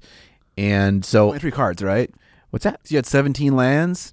Yeah, 23 cards, 17 lands. You Okay. make fo- minimum 40 card deck. How much in a out of those. booster for us that aren't familiar? How, m- how much? How many cards? In a in a blister pack? Or 15. what? 15. Okay. Um, so and this is why I like like draft and sealed. I love so much because it's an extra layer of strategy and complexity where skill puts you ahead. It's not just the gameplay; it's the building. You know, like how well can you tune and can you identify which are your better cards and maximizing those and really fine tuning how far can you stretch. your Ma- anyway, this is a magic bit. But anyway, so we played every day. So we draft, we we open up six new packs each, and then we would play two matches, best of three matches, and we did that for three straight days. And then at the end, we did uh, like like the mega compilation where we each got to use all of our cards from the previous three days and make one mega deck, and then we played a best of three match there. Okay. So we played seven matches, and I'm just gonna I'm just gonna mention this. Just mention it, John. Just gonna mention it. you earned it. because Vince will would would crush me if he was like on Ambien and half asleep in Age of Sigmar because he's so much he's so much better than me than that. I went undefeated for the weekend, Literally? Literally. You, I never, mean, you never lost a single fucking game? no, no, I I, ne- I did lose games. I never lost a match. Okay. A I never lost best a of best three. of three match. That said, a lot of the matches were good magic. They were went to all three games, or the games were close and whatever. Vince obviously knows magic. Um, he's he's good. He's a good player. We had so much fucking fun. When I, my plane landed, um, it was the next day. I texted Vince. I'm like, how fucking great was magic, dude? He's like, he's like, I fucking love that. so this might be. Uh, I, I don't want to necessarily be to that level of a new tradition of Vinci Con, but goddamn, Ma- uh, let's just put it out there. Magic's better than Warhammer. It just as fucking is. Because we can sit down and in 10 minutes we can play a game, an exciting back and forth battle, and someone can be determined the winner or the loser. And you don't feel like shit because the game took three hours and you felt like something, one or two things went wrong, and therefore the whole fun was lost. It's like if one or two th- things went wrong and you got hosed or whatever in Magic, great. Let's shuffle up. Let's fucking do it again Yeah. and then you that that feeling doesn't last. And it has to do with the speed of the game. And But also the rule set. Would you say the rule set's just better? yeah, oh yeah. I mean, so it's it's twofold. Not only is the game more competitive and more balanced, but also the experience is way more disposable, and that you can just re-rack and start again, like like, Yep. like that. yep. And it's I mean, they have there is decades of experience of this game being tuned and being played at the highest level for Magic professionals for money. That means that it is there's no such thing as a perfect game, but that there is an understanding of of the the precision of a competitive game that that can be supported with with a prize money. And there are magic professionals. There's a magic hall of fame. There's a reason why over the years that in a 5-year period Jon Finkel won player of the year, won the world championships 2 out of 3 years, was a US national championships 3 out of 3 years. It wasn't cuz of luck. Because I could tell you every card in his deck, and his opponent could tell you every card in his deck, and his deck could be made to counter that deck, and he'd still beat you because people are just that fucking good. And Wizards is a wildly successful company. Yeah, until Hasbro bought them, now it's all fucking downhill. But we're hoping that that can, that train is still not off the tracks. But I'm just trying to say that you can create a competitive game and make money on it and like, you know, have it be fiscally like a wise choice for your business. Now, obviously miniatures do not compare one to one to cards. yeah, Um but I I, I want to live in a world where this becomes a thing. Like competitive miniature wargaming is a fun thing to watch and it's like it's exciting like I, my co-host on my stream Curtis was looking for inspiration for our stream and so some some time ago he watched a Age of Sigmar stream and there were fucking 10,000 viewers. What, What? the what the fuck? was that- that the official Warhammer one? Yeah. Okay. Am I crazy? That's insane. Yeah, That's that is better than some fucking esports events. yeah, So if there's an audience for it, why can't why can't this be a, a thing? Like there obviously is. yeah. I think you. It, it's about production. Like you, I think at the highest level, what's really going to be entertaining is is different than you see in a, a whole Dota match start to finish. I think it's more of a of a pop in and pop out, and it's the showing the the the important or key things. And you have announcers that are explaining why. Oh, this is interesting. He decided to bring his Blood Knights off to the right flank instead of going up and taking that objective. Let's see, like like you need that. I think to really get to that. Just two people sitting down and playing in, in whatever can still be good, but you really narrow down what a lot of the minutia Yeah. of, of the of the game and, and what keeps people engaged in feeling like they're they're coming along and they're they're well they're learning, they're being entertaining, they're they're seeing like oh wow okay this isn't just you just move your things and then whatever happens happens like the the, the decision points Right. Yes. and the outcomes of somebody explaining that to you. Yeah. Man, that, that's such a hard line to straddle, like for my gaming stream, because like I want to be the one that's talking, not like some third party. But then it's like hard to share strategies, um, because then you're giving away like your battle plan, right? Yeah.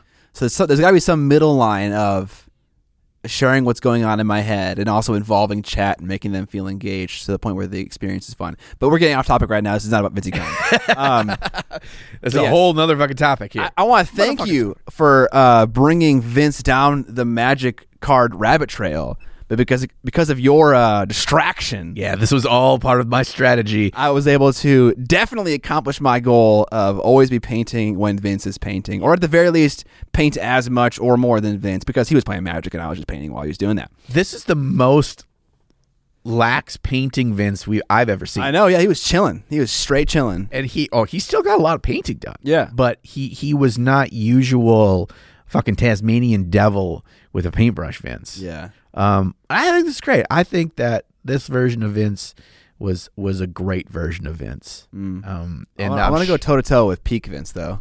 yeah, I yeah. love, I love a challenge. I think a, the Operation ABP worked, and he was notified of it. Was it like Saturday night or something? always be painted. Is Yeah. that what ABP is? Yeah. Yeah, I told him about it. I was like, "Here's the deal." I thought you were going to tell him after day one. I fucking forgot about it. I, I I had cloudy fireball head. I couldn't couldn't remember. It was all the haze. Yeah, dude. Yeah, you drink a liter and a half of Fireball on a night. See how you feel for the next four days. I shit five times the next day. Dude, okay, I shit five times the day we left. Okay, this is a great lead in to food. Dude, we abused our bodies, man. I I okay. I went a, when we got back home. I went two full days before I had a regular meal. two full days. Yeah, I just like I was just at little bits. I had a protein shake, or I have um just snacking on some some beef sticks or whatever, a little bit of carrots and cucumber stuff. But I was like, I need a full fucking colonoscopy here. I need to get cleansed out because we ate like kings, and by that I mean like old timey, ye old medieval fat as fuck kings. Yeah, like 16 year olds, Yes. but also like kings. See, there was like a box of full size candy bars. Yes. Okay, and when I got to it, which was one day late. Oh, you missed you missed that. That was what they had left from Halloween. Oh, okay. I was like, these motherfuckers ate all the full size Snickers and all the full size other candy bars in one day. No, okay, it was Halloween. Okay, got it. Yeah, because they're the they're the household that gives out a full size Snickers bar Nice. or peanut M and M's or whatever. nice.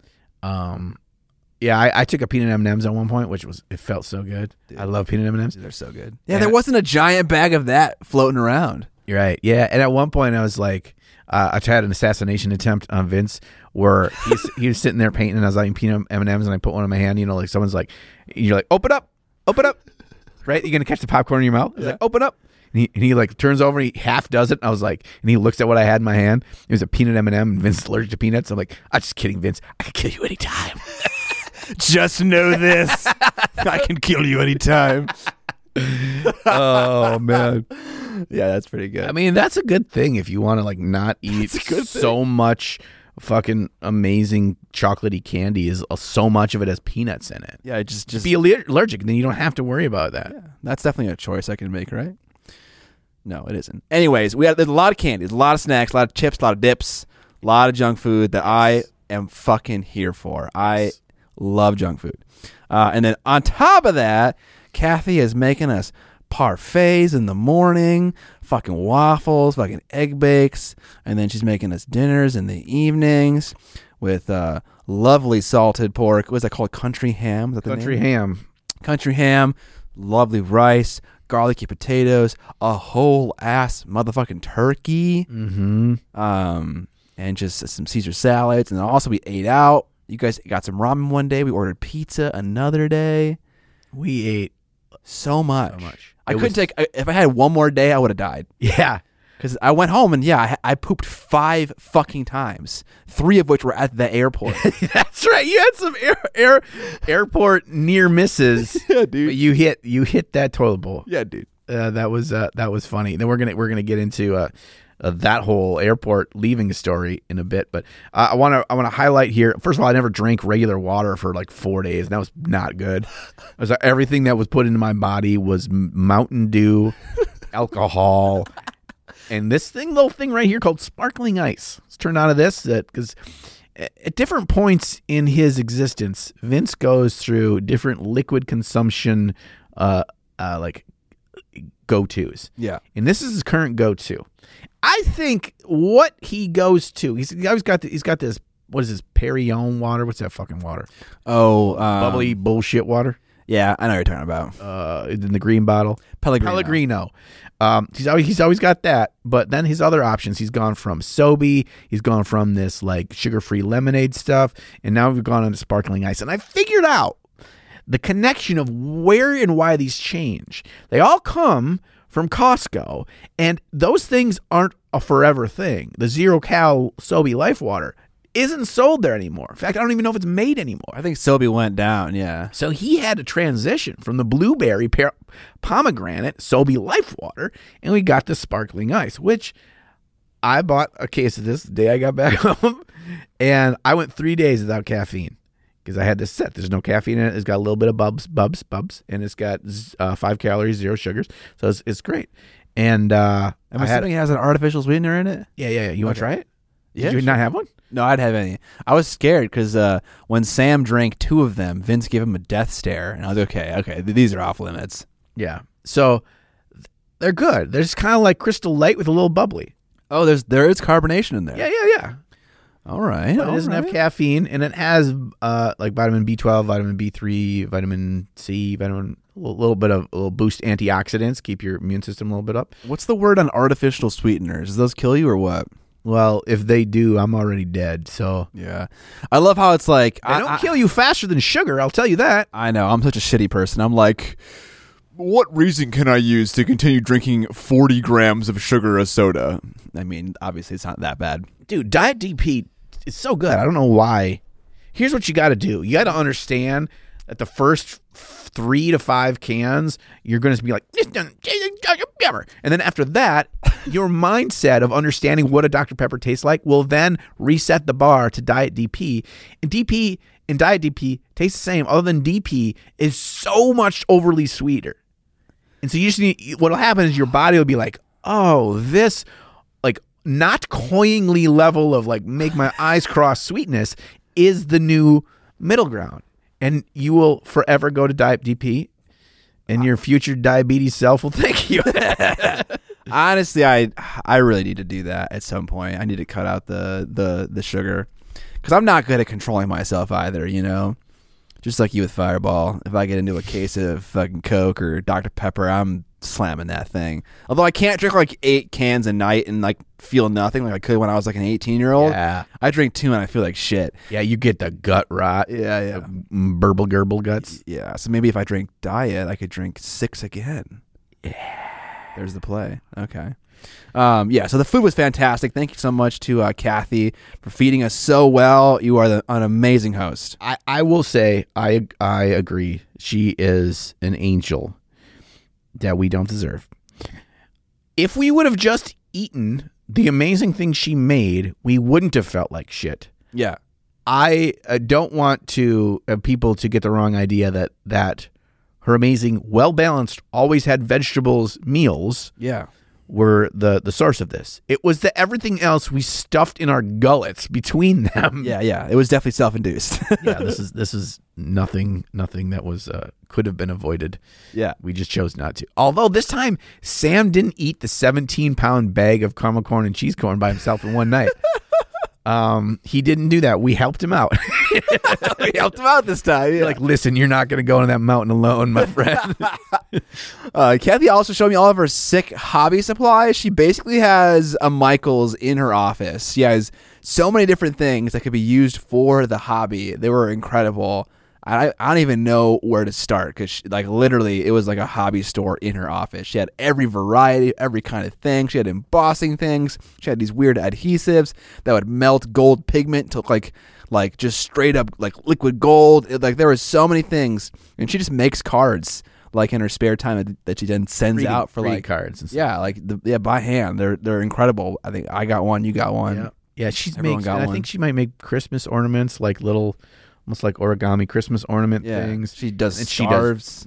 knittings, various knittings and yarnings. various knittings. Yeah, because like, okay, so I call them yarnings because Oh, nice. my wife does those same kinds of things, and I don't know if it's crocheted or if it's knitted or if it's like I don't know. There's a couple other ones, and so I just call them yarnings, and it's my all-encompassing umbrella term Nice. of using some form of yarn okay. to use your magic fingers on, and it makes it into a thing. Magic needles.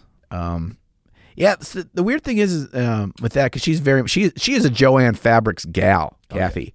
You know everything Joann Fabrics. You go in there and there's just shit on shit for crafting. Yeah, dude. She is all about that. Craftaholic. Uh, that was my whole fucking upbringing. My, that's my mom. Like my mom has an entire room that is all crafting and quilting and knitting and all sorts of crazy shit. And that's that's where I like. I, I was like, she just showed me that stuff too. And I was like, yeah, I'm uh, I understand this way of life. Um, Do you think that crafty nature inspired your love of miniature painting in a, in a small way or a large way? I, I yeah, a hundred percent. I remember as a kid. Oh god, this is a fucking nerdy story. Okay, I remember as a kid, I I loved GI Joes. so did I. GI Joes were the they were the smaller the smaller size, right? Ninja Turtles were bigger, He Man were bigger, for Transformers bigger, but GI Joe was just like the right size. And I was like, I like the smaller guys better. And I kind of come to think of it as like I like the smaller miniatures, and it's kind of weird. But anyway, I remember working with my mom, and she did all the um the sewing on this, and she made uh, like sword hilts that they would put around their their chest, and had a little uh, like a little fabric sword hilt, and so the fucking Snake Eyes katana could slide into the back. Bro. Yeah, and little little fucking belts with holsters. Always for swords. I know that GI Joes and shit they had guns and stuff, but everything was for swords because only the ninjas were the cool guys. Anyway, Storm Shadow and Snake Eyes. Yeah. ride or die. That's it. so I I recall it as like little tiny action figures, customizing to make them little tiny sword sheaths. And I just thought I, I can distinctly remember in my head, 35 years later, I can picture that as a very distinct memory. I'm like, if that was something that was like so ingrained in me as a kid, it has to translate. Yeah. Like, Dude, that's so cool. Your mom was doing like a hobby that exists now in a big way before it was really a thing. The People mm-hmm. people take action figures and they modify them. yeah, They change their joints. They give them fabric capes. They they give them all these extra bits. They repaint them. Yeah. So she she was doing that before. It was cool. I also, to my GI Joes, if you didn't know this, um, GI Joes are pretty modular in that they have one screw in their back. If you unscrew that, inside there is a like a like a rubber O ring, and that connects to all the the ball joints in the head, arms, and legs. If you if you undo that, you can take all the parts apart. And I would take my GI Joes and I'd form different GI Joes with the various parts to make cooler looking ones. So like a third of my GI Joes are way more fucking badass than they were when they came in the box because I would take them apart, you'd reposition them, put that O-ring back on, close the chest up on the back, and screw it together, and you get different looking dudes. I did not know that. I didn't realize that at the time. I fucking love doing that. Once I figured out how to do that, that's like that's how I spent half my time doing was kit bashing my GI Joes. Shit. Why did I jump? This is the thing. If I was fucking from, you know, like I don't know, Nottingham or other areas i- in New New Britain, um, New Britain. New Britain. Uh, that's a that's a what's his what's his nuts? Uh, that uh, prime minister. He used to call it try to call it New Britain. Um, Tony Blair, I think. Yeah, anyway, um, I would have like where Golden Demon and and Games Workshop and all that shit was the thing. Was popping, yeah. I, I would I would have been in, I would have been in on that the second I was exposed to it. I didn't even know any of that existed, and so, damn it. Damn it. All right, we're so off My, topic. my potential. Unlocked potential. Better late than never, though, right? Anything else from Vinci Con that you want to talk about? Uh, I just have a note here that says John doesn't snore. Oh my, you are so fucking lucky. I do not have my actual phone on me right now. so yeah, whenever I, you've told me this, I don't know if it's true, but whenever you do a little a little heavy drinking, you tend to Yes. snore more. Ah, yes. So I experienced this in England, and I experienced this at Adepticon, and I experienced this night three, night three of Vinci Con. Yeah, because night two, I had to take, I had to take Took a easy. break, yeah, and so we were good. Uh, am I, am I doing anything dumb in the night? Am I like smacking you in the face with my Oh, arms? dude, you are fucking Gumby. Like you. That's the other thing that I can't sleep for shit. And it's not you. I don't. It's not necessarily you. I don't like, like, sleeping. like how you went from I'm Gumby to it's not you to it's not necessarily you. I had the same thing with sleeping with with Sexy Teeth Joshi and Adepticon. The beds are just small enough that you're right next to the other dude.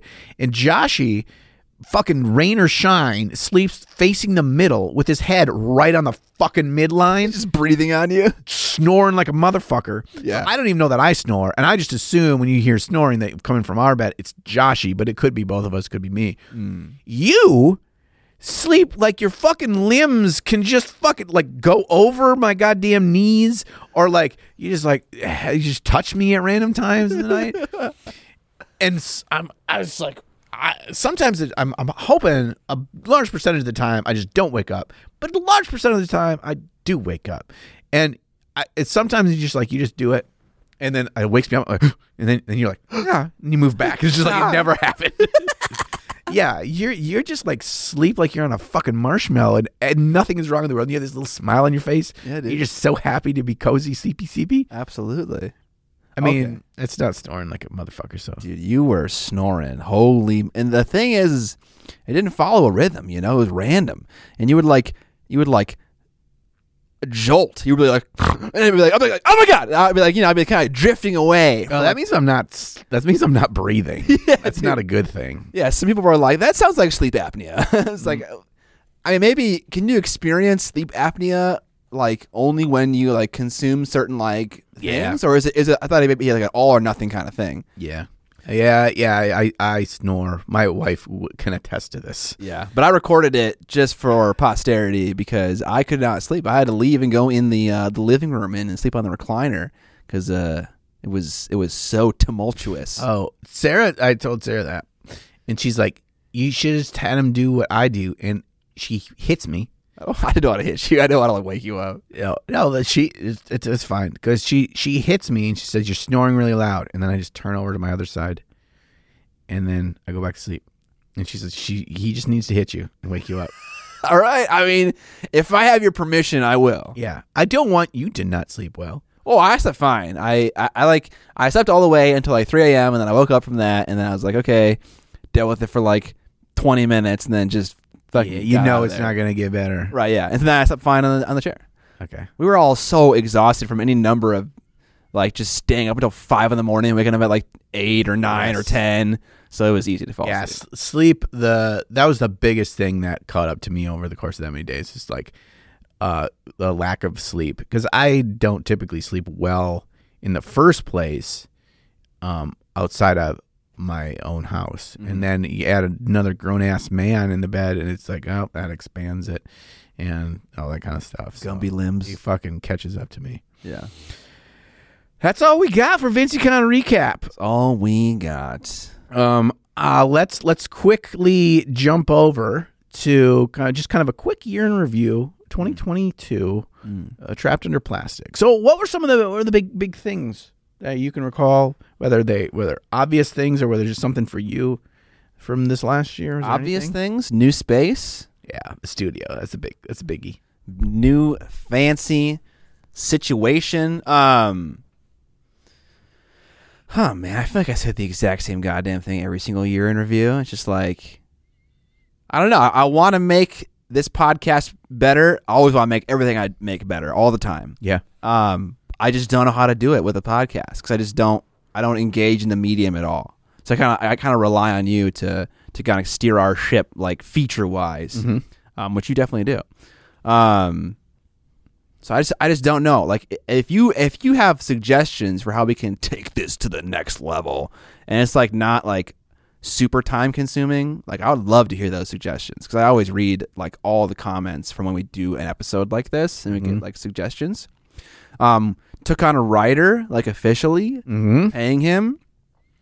Took on an editor officially, paying him. Mm-hmm. Um, yeah, we're uh we're turning into a real operation here. Good No, peepees. Uh, don't be um don't don't be thinking that when we say that that that means we are are like making a buttload of money off this podcast but we are reinvesting it in Yeah. in the podcast that's a big thing is we had discussion uh, this year about like what we can do to continue the quality improve the quality of the podcast while not directly requiring one-to-one more hours between both of us Right. Yeah. we're already so strapped um, for time, but we prioritize this podcast because it's it's so fun. It's one of the f- funnest days of my month in regards to work. Is the recording days. Yeah. Um, it's also a nice little like uh, like a change of pace from our usual ru- routine of It's a good end cap. You know. yeah It's chill.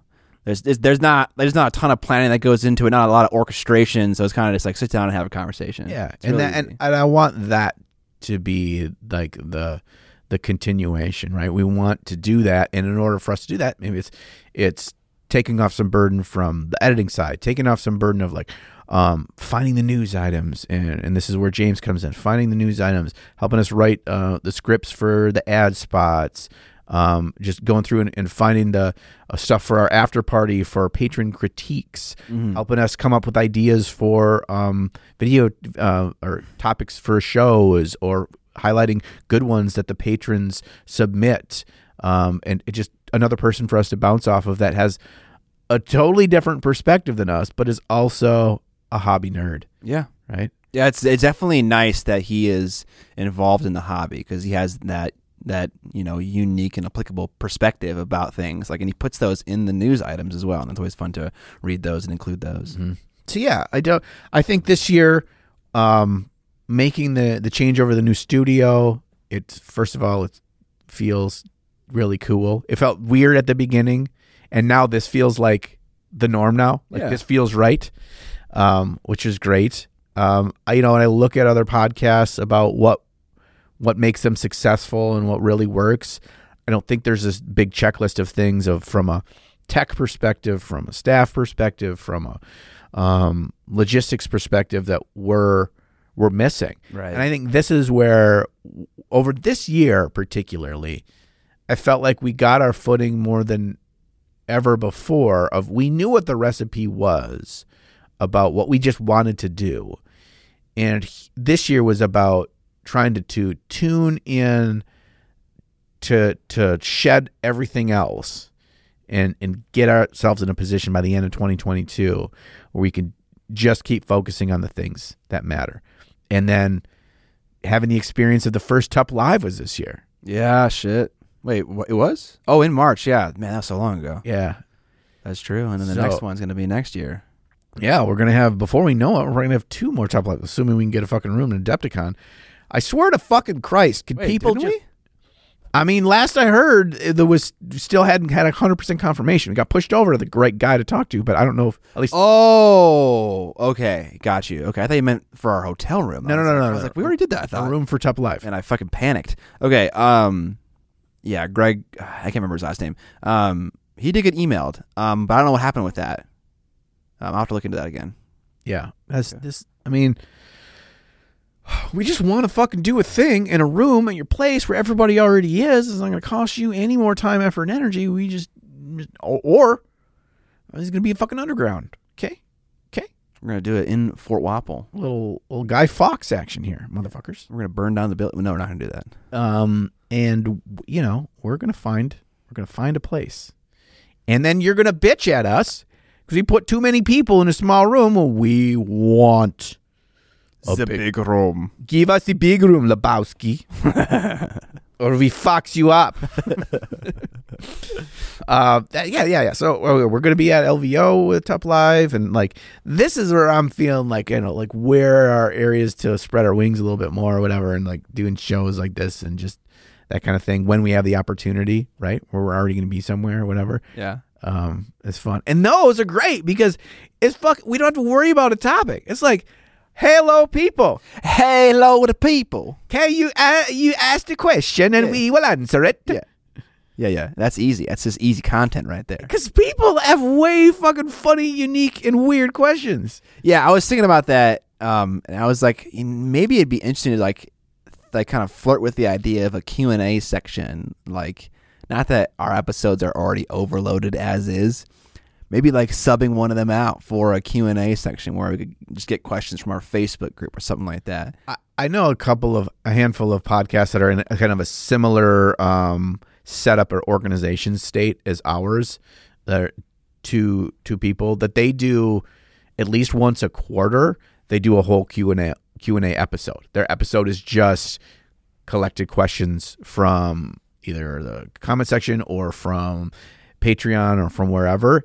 And then it's just them going through and, and answering some fun questions. I think that's probably a nicer way to do it because you have one time and we get James to go through and just sift through and come out with like 10, 15 questions as opposed to having to do it every.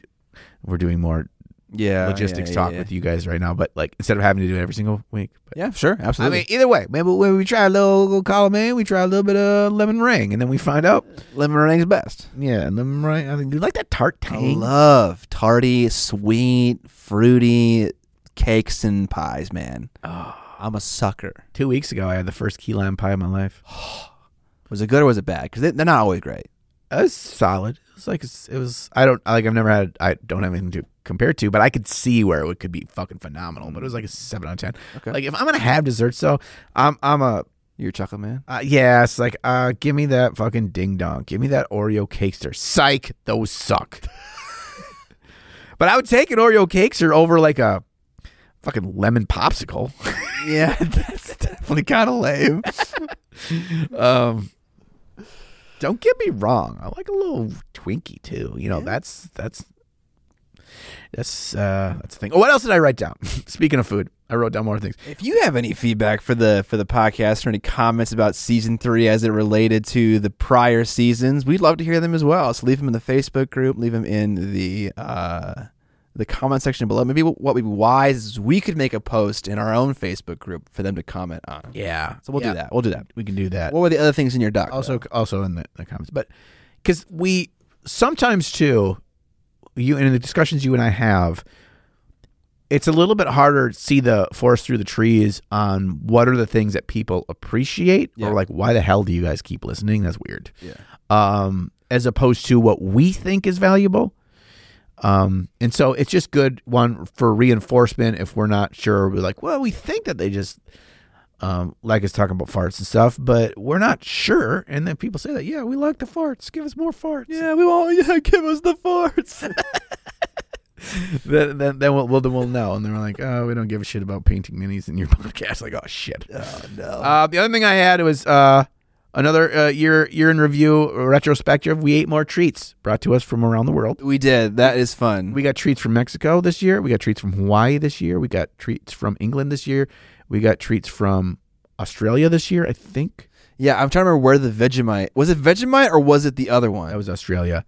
Yes, it's from uh, Marmite. Marmite's from England. Vegemite is from Yeah, it's Vegemite. It was it was Aussie. okay. We got Aussie candy, and we got Germans, German candy. I think that was the prior season. That might have been, yeah. Yeah, that yeah. was. I had I had to put myself a little question mark on that one, and the. Australian one I couldn't remember this year last. But you get lumped in as part of the wonderful candy candies of the world, Mm. uh, treats of the world that are uh, we have now tasted. It's not as good as going to Australia, No, Germany, England, or Mexico, but this is the other quarterly thing we're gonna do. It's called Candies of the World.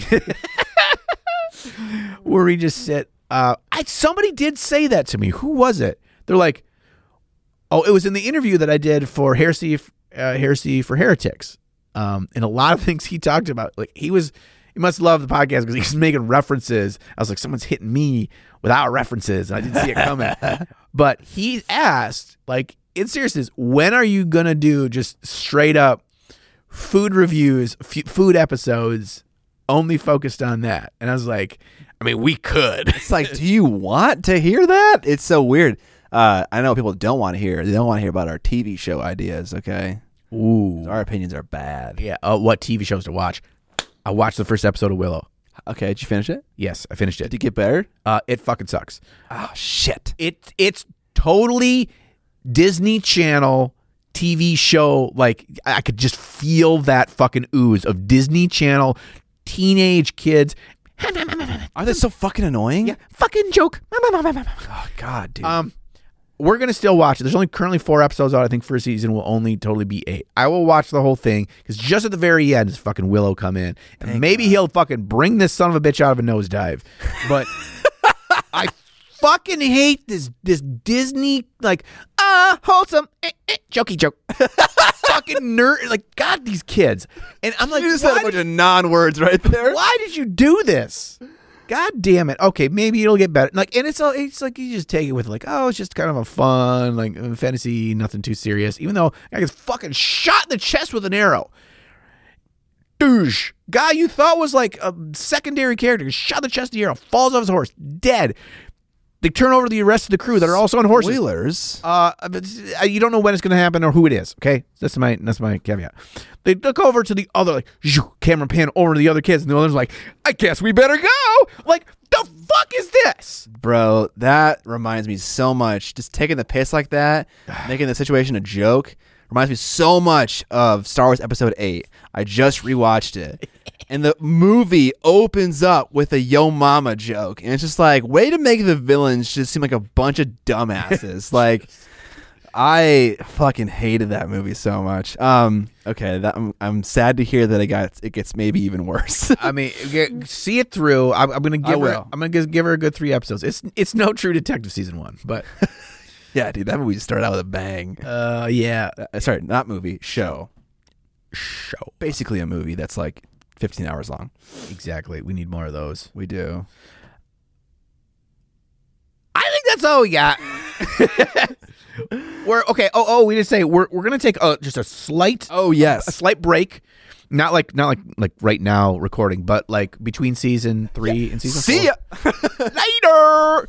So, uh, is our first episode gonna be LVO? No, I think we're gonna do one before then. Yes, I think that is possible. I, I don't really know how the order of things are going to go, but I'm going to guess we're going to record one here, record one there, probably soon thereafter, and then have it kind of stacked up to Yeah, to yep, yep, release. yep.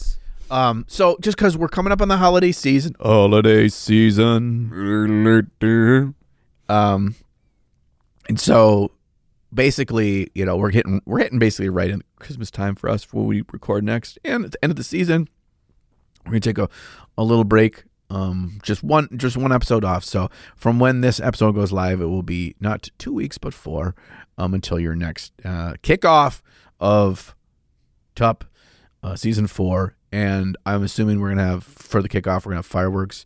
We're gonna have um, uh, hot chip challenge, one chip challenge. We're going to uh, see how many um, Eldars we can burn in 30 minutes or less. um, we're gonna do a lot of a lot of clickbaity ideas, um, and uh, that's where that's that's how we're gonna do it. So, yeah, uh, I think that's gonna that's gonna wrap us up for the main topic, the last main topic of Tup season three, and and here's to at least three more seasons. At least three more. Yeah. Uh, out of the news. no, We got a we have a lot of fucking news items. Uh, number one on the list here: Henry Cavill in a 40k show on Amazon? Question mark. Yeah, this just popped uh, as of this recording. Just last night, I found this out. Um, it'll be probably old news by the time y'all hear this, but not not not that old news. Maybe it's going to be gaining even more steam over the next uh, you know five days or so. But he, released or his people released or whatever. It was an official release that it was they're just like finalizing the IP use is what the, the term that I heard, and I was like, oh. Fucking A, get the GW lawyers involved in all this. You let everybody and their sister make shitty video games of your IP can't you let somebody make uh, that'd be hilarious. like they allow they allow him to do it, but it can only be released on Warhammer Plus. dude. Dude, I mean, that would get they sales. they would fucking love that. yeah. Like you couldn't afford it, GW. You couldn't afford it. No. Um, Okay, so the the opening sentence of this article is the streaming giant is in the process of closing the rights to the miniature war game. Just that's it. They're gonna buy Games Workshop. Sick. Amazon. So you're telling me that he is an executive producer and starring in this series? Yeah. All right. Amazon has secured the rights to the game produced by no they haven't article yeah. after A show on the game. Yeah, this is envisioned as a potential film and TV play. So, okay, the they they got some kind of rights to something, and are going to make potentially a movie or a TV show. According to this article, is that one moment? That, This is probably so far out.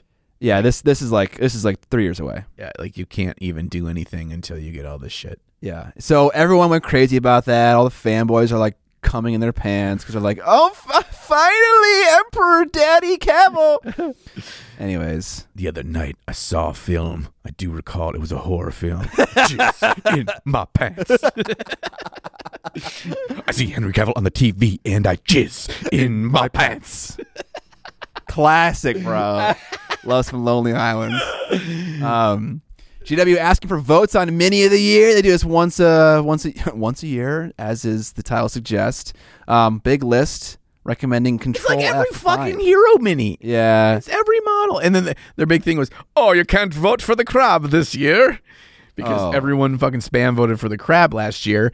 And They didn't like being Shocker, trolled? yeah, Shocker, uh, he won and they didn't like the result, so they didn't give him a place. Mm, at all. Nope. Because it's like, well, we we can't we can't when we we put all the all the marketing we put all the marketing out for all of this and like showcase with the best model of the year. We can't have it be a little fucking weird crap. People aren't gonna think our game is cool then. Okay. Um, so all of this is is fucking face, just a face service. It's not even as matter. I mean, I mean, it's fun. If you like to be involved in it, like it's there for you to Sure. try out. yeah, But it it is just more. Uh, I'm, I'm sure they're not doctoring it entirely. You know, it's like Sigvald versus a bad and whatever, whichever one wins, they're gonna let it win. But yeah, rip the crab though. um, actually, we want to do quick. Did I, let me click on it real quick. Do we want to quick give ours? Our favorite mini from GW of the year. Yeah, There's there's there's far too many for me. to Care- I would do quick scroll. Okay, how about this? We'll time it. You get, f- uh, uh, come on, accept cookies, accept cookies. Okay, 15 seconds. Ready? What, uh, do I go on? Vote now? Oh, wait, wait, wait. Yeah, yeah, yeah. Uh, where do I see them all? Oh my! There's no fucking pictures. I have to go look this shit up. Are you shitting me? You've got I don't know what any of this shit is. made themselves. What is this? They have pictures for the one of the month. Okay, this is. Oh, I got it. Gnarlwood, easy, done. Uh, no, what's what's a gnarlwood? Gnarlwood is the fucking Underworlds box. I think that comes with those fancy skeleton boys. Oh yeah, it's a winner right there. yeah. Never mind. I look at these and I can't. I don't give a fuck. Uh, um, yeah, it would be something from either. Oh, it's like he's not even a particular fucking model. It's No, a it's a- Warhammer Age of Sigmar Slaves to Darkness army It's a set. box set. All right. While while you look through this list, uh, I'll go on to the next news item. So we got news item here about Darkstar molten metal paints. I have some Darkstar metal paints. I don't know if they're this new thing. Uh, they're now only available in North America. And uh, from Impending Duff, the paint line claims that they are quote permanent when dry, and there is no need for gloss varnish as our metals stay bright and glossy and will not tarnish over time. Once fully dry, approximately 24 hours, they can be carefully polished to further improve the shine. End quote. This is a direct quote from the product webpage. So th- these are they allow polishing, which to me suggests that maybe there is some kind of metal pigment in them.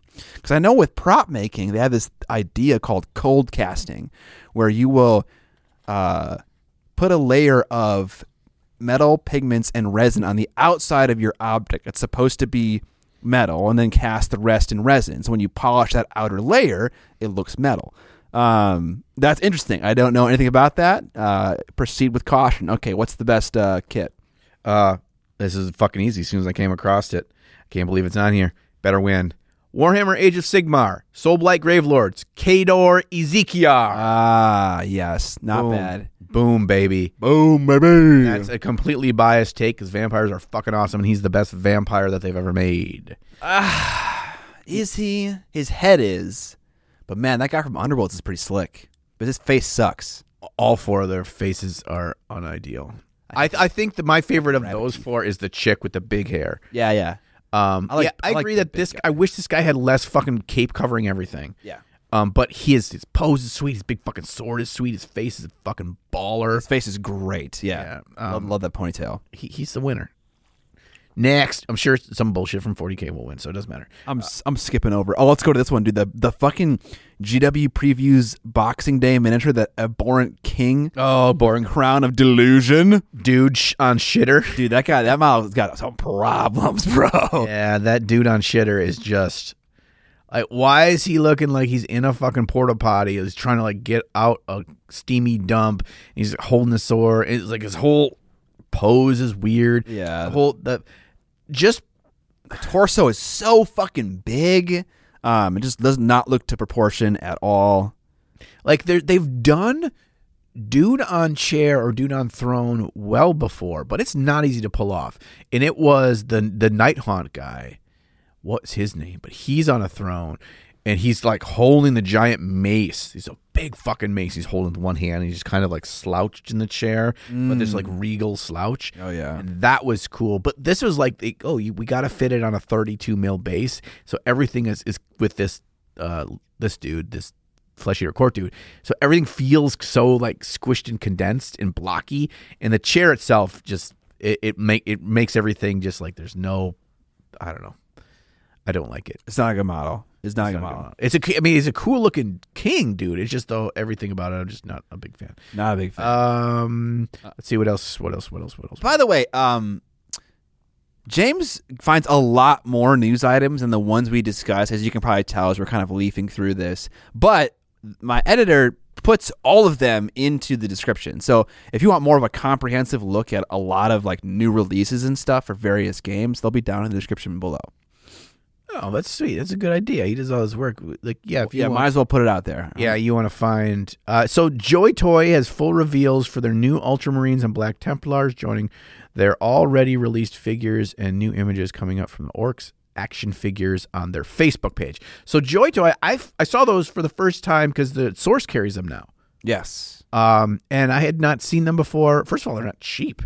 Um, second of all, they they're, cost? They're like they were like sixty bucks. Fuck. Yeah, I could be wrong on that, but I remember being so sizably more. But I also like like they're not like the big fucking Mc, McFarlane. Those just feel a little bit more action figurey, um, silly to me. These ones are like more. There's more dynamic posing. There's more like just it just feels like a cooler. It's almost like a model kit of uh, of a space marine. Yeah. yeah. Is the um, is that the unpainted one or the painted one? The the, the fifty buck one. I don't know. I guess I didn't even know if they were painted or not. Okay. Yeah. the- Some some come gray, some come painted. Okay. Uh, Interesting. we got Army Painter releasing another Game Master product. I don't know if you got like their terrain crafting thing in a box. It comes with foam, a hot wire cutter, flocking, rocks, paint, and that shit. So that's Game Master. This is called the Character Paint Set. It includes 19 paints, five Snap Fit minis, and a starter brush and a how-to guide for 50 buckaroonies. 50 bucks, 19 paints, primer, five models, a brush. Okay. That seems fucking okay. Yeah.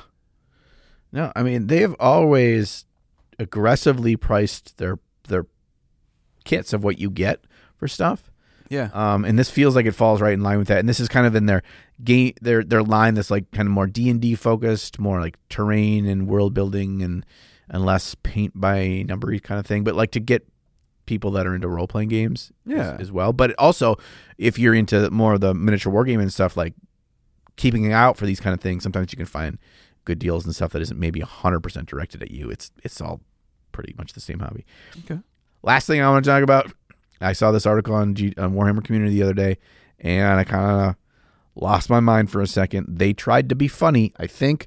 Uh, I couldn't tell honestly. uh, it's an article that calls it's called Games Workshop busts seven painting myths, and Myths that we fabricated so we could get across a point. yeah, and some of them are like they're so fucking lobbed over the over the fucking net to just be like.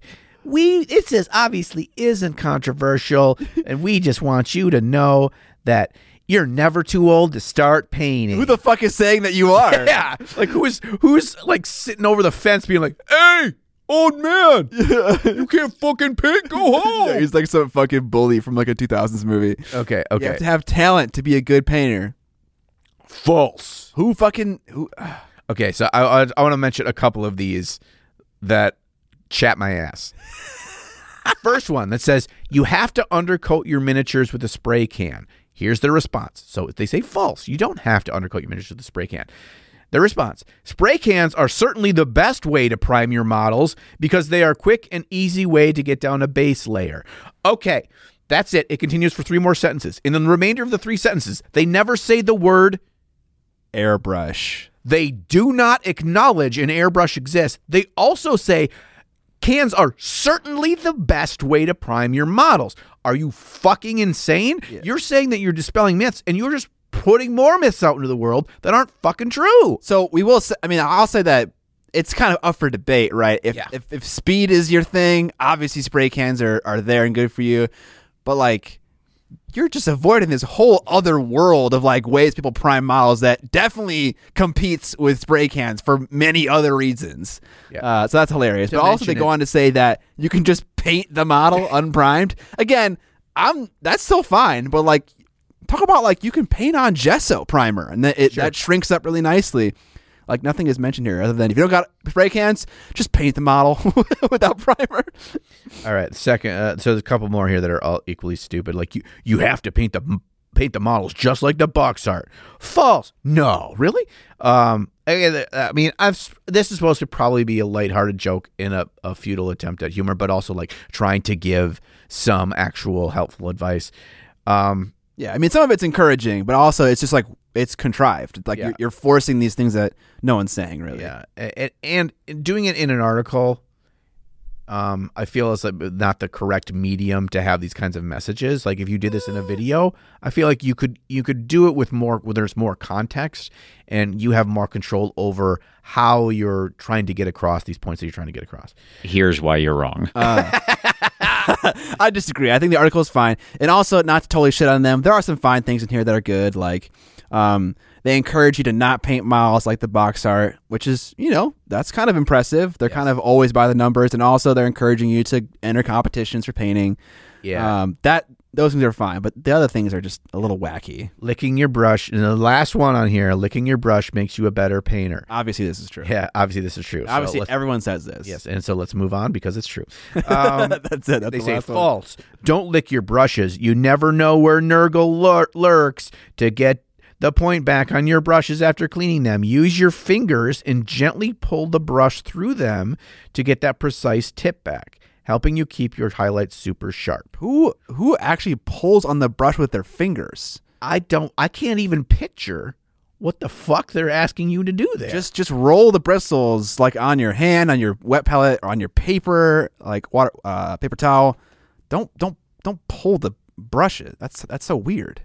I mean also like yeah, I mean don't lick your brush, but fucking lick your brush. do whatever you want to do. Yeah, do what you makes you happy and ma- fit makes you comfortable. Yeah. so you don't feel awkward. We don't know what may or may not happen to you from doing that. So Yeah, dude, you if, dude, if I get proceed at your own caution. What? if I get fucking tongue cancer from licking these It's on you, bro. licking these paints, I'll be the first to let y'all know. yeah, he's gonna make a fucking video about it. Obviously, it's gonna get a million views. Licking my brush gave me cancer. Yeah, I mean, hundred percent. God damn it! That'd get a million video views. title. But it ain't worth getting cancer. So uh, do you, you don't actually have to get cancer to make that video, though, Scott. This is the internet. La, la, la. Uh, heard it here first. This is how clickbait starts. yeah, that, then I do get cancer, and I'll be like, no, I actually do have it. yeah, I know, right? You're, you're the boy who cried wolf right now. Yep. Yeah, yeah, yeah, yeah. Okay, well, that's the last of our news newsy news. Welcome to the end of the podcast. Thank you so much for hanging out all the way to the end, listening to us chat on. We appreciate your ears a lot. Yeah, so All the way through season three, too. Yeah, all the way. You I were here the entire time. I, I just saw a post on the Trapped Under Fast Trapped Under Fastic Facebook group. um, which, if you haven't joined yet, fucking joined, baby, because we got there's more room in the boat for you, dude. This Titanic is not yet filled. Dude, no, yeah, it ain't, it ain't sunk yet either. uh, we got it's at least half minis and half tendies. So. Yeah, yeah. It's we we hit fifteen thousand members in that group this last week. Jesus Christ. Um, and I a, fu- a funny funny post. I go in there and check it all the time because we got, we got a lot of good goody peepees up in there. And as gentlemen, I'm sorry, I, I can't remember your, your name when you posted this. And he's like, I'm depressed. I found trapped under plastic like X months ago, and I've been I started at the beginning and I just caught up. And now I have to wait two weeks like the rest of you plebs. Uh, I was like, oh, fu- first of all, good on you for going back, right? And, and and listening, and like, um, but also thank you for that. But I find that podcasts are way more conducive to that than a YouTube channel. Like that's Yeah. a habit more, like, which makes no sense to me because they're the same kind of thing in my head. mm-hmm. Well, I guess maybe this is more of a show, and that and YouTube videos are more kind of like one-offs. yeah, Maybe perceived that way, maybe. I think a lot of it has to do what's the content on, you know, or the stuff that we talk about, other than like the news or whatever. Like it's it's fairly evergreen in terms of whatever weird shit we're we're doing or thinking of or whatever. Sure. Um, but like, I I listen to fantasy football podcasts, and they're immediately obsolete as soon as that week of the fa- of the football season is over. Okay. They're yeah. just talking about the matchups and the blah blah blah. You all don't need to know sports ball stuff, but fourth ball. uh, yeah, they they are they are dead as soon as as soon as they're you know hit the hit the round the, the hit the round grunting. I'm all out of words because I haven't eaten. in five days since Vinci Con. I'm starving. If you guys like the podcast and you want to support it, you can do that in a number of ways, both free and not free.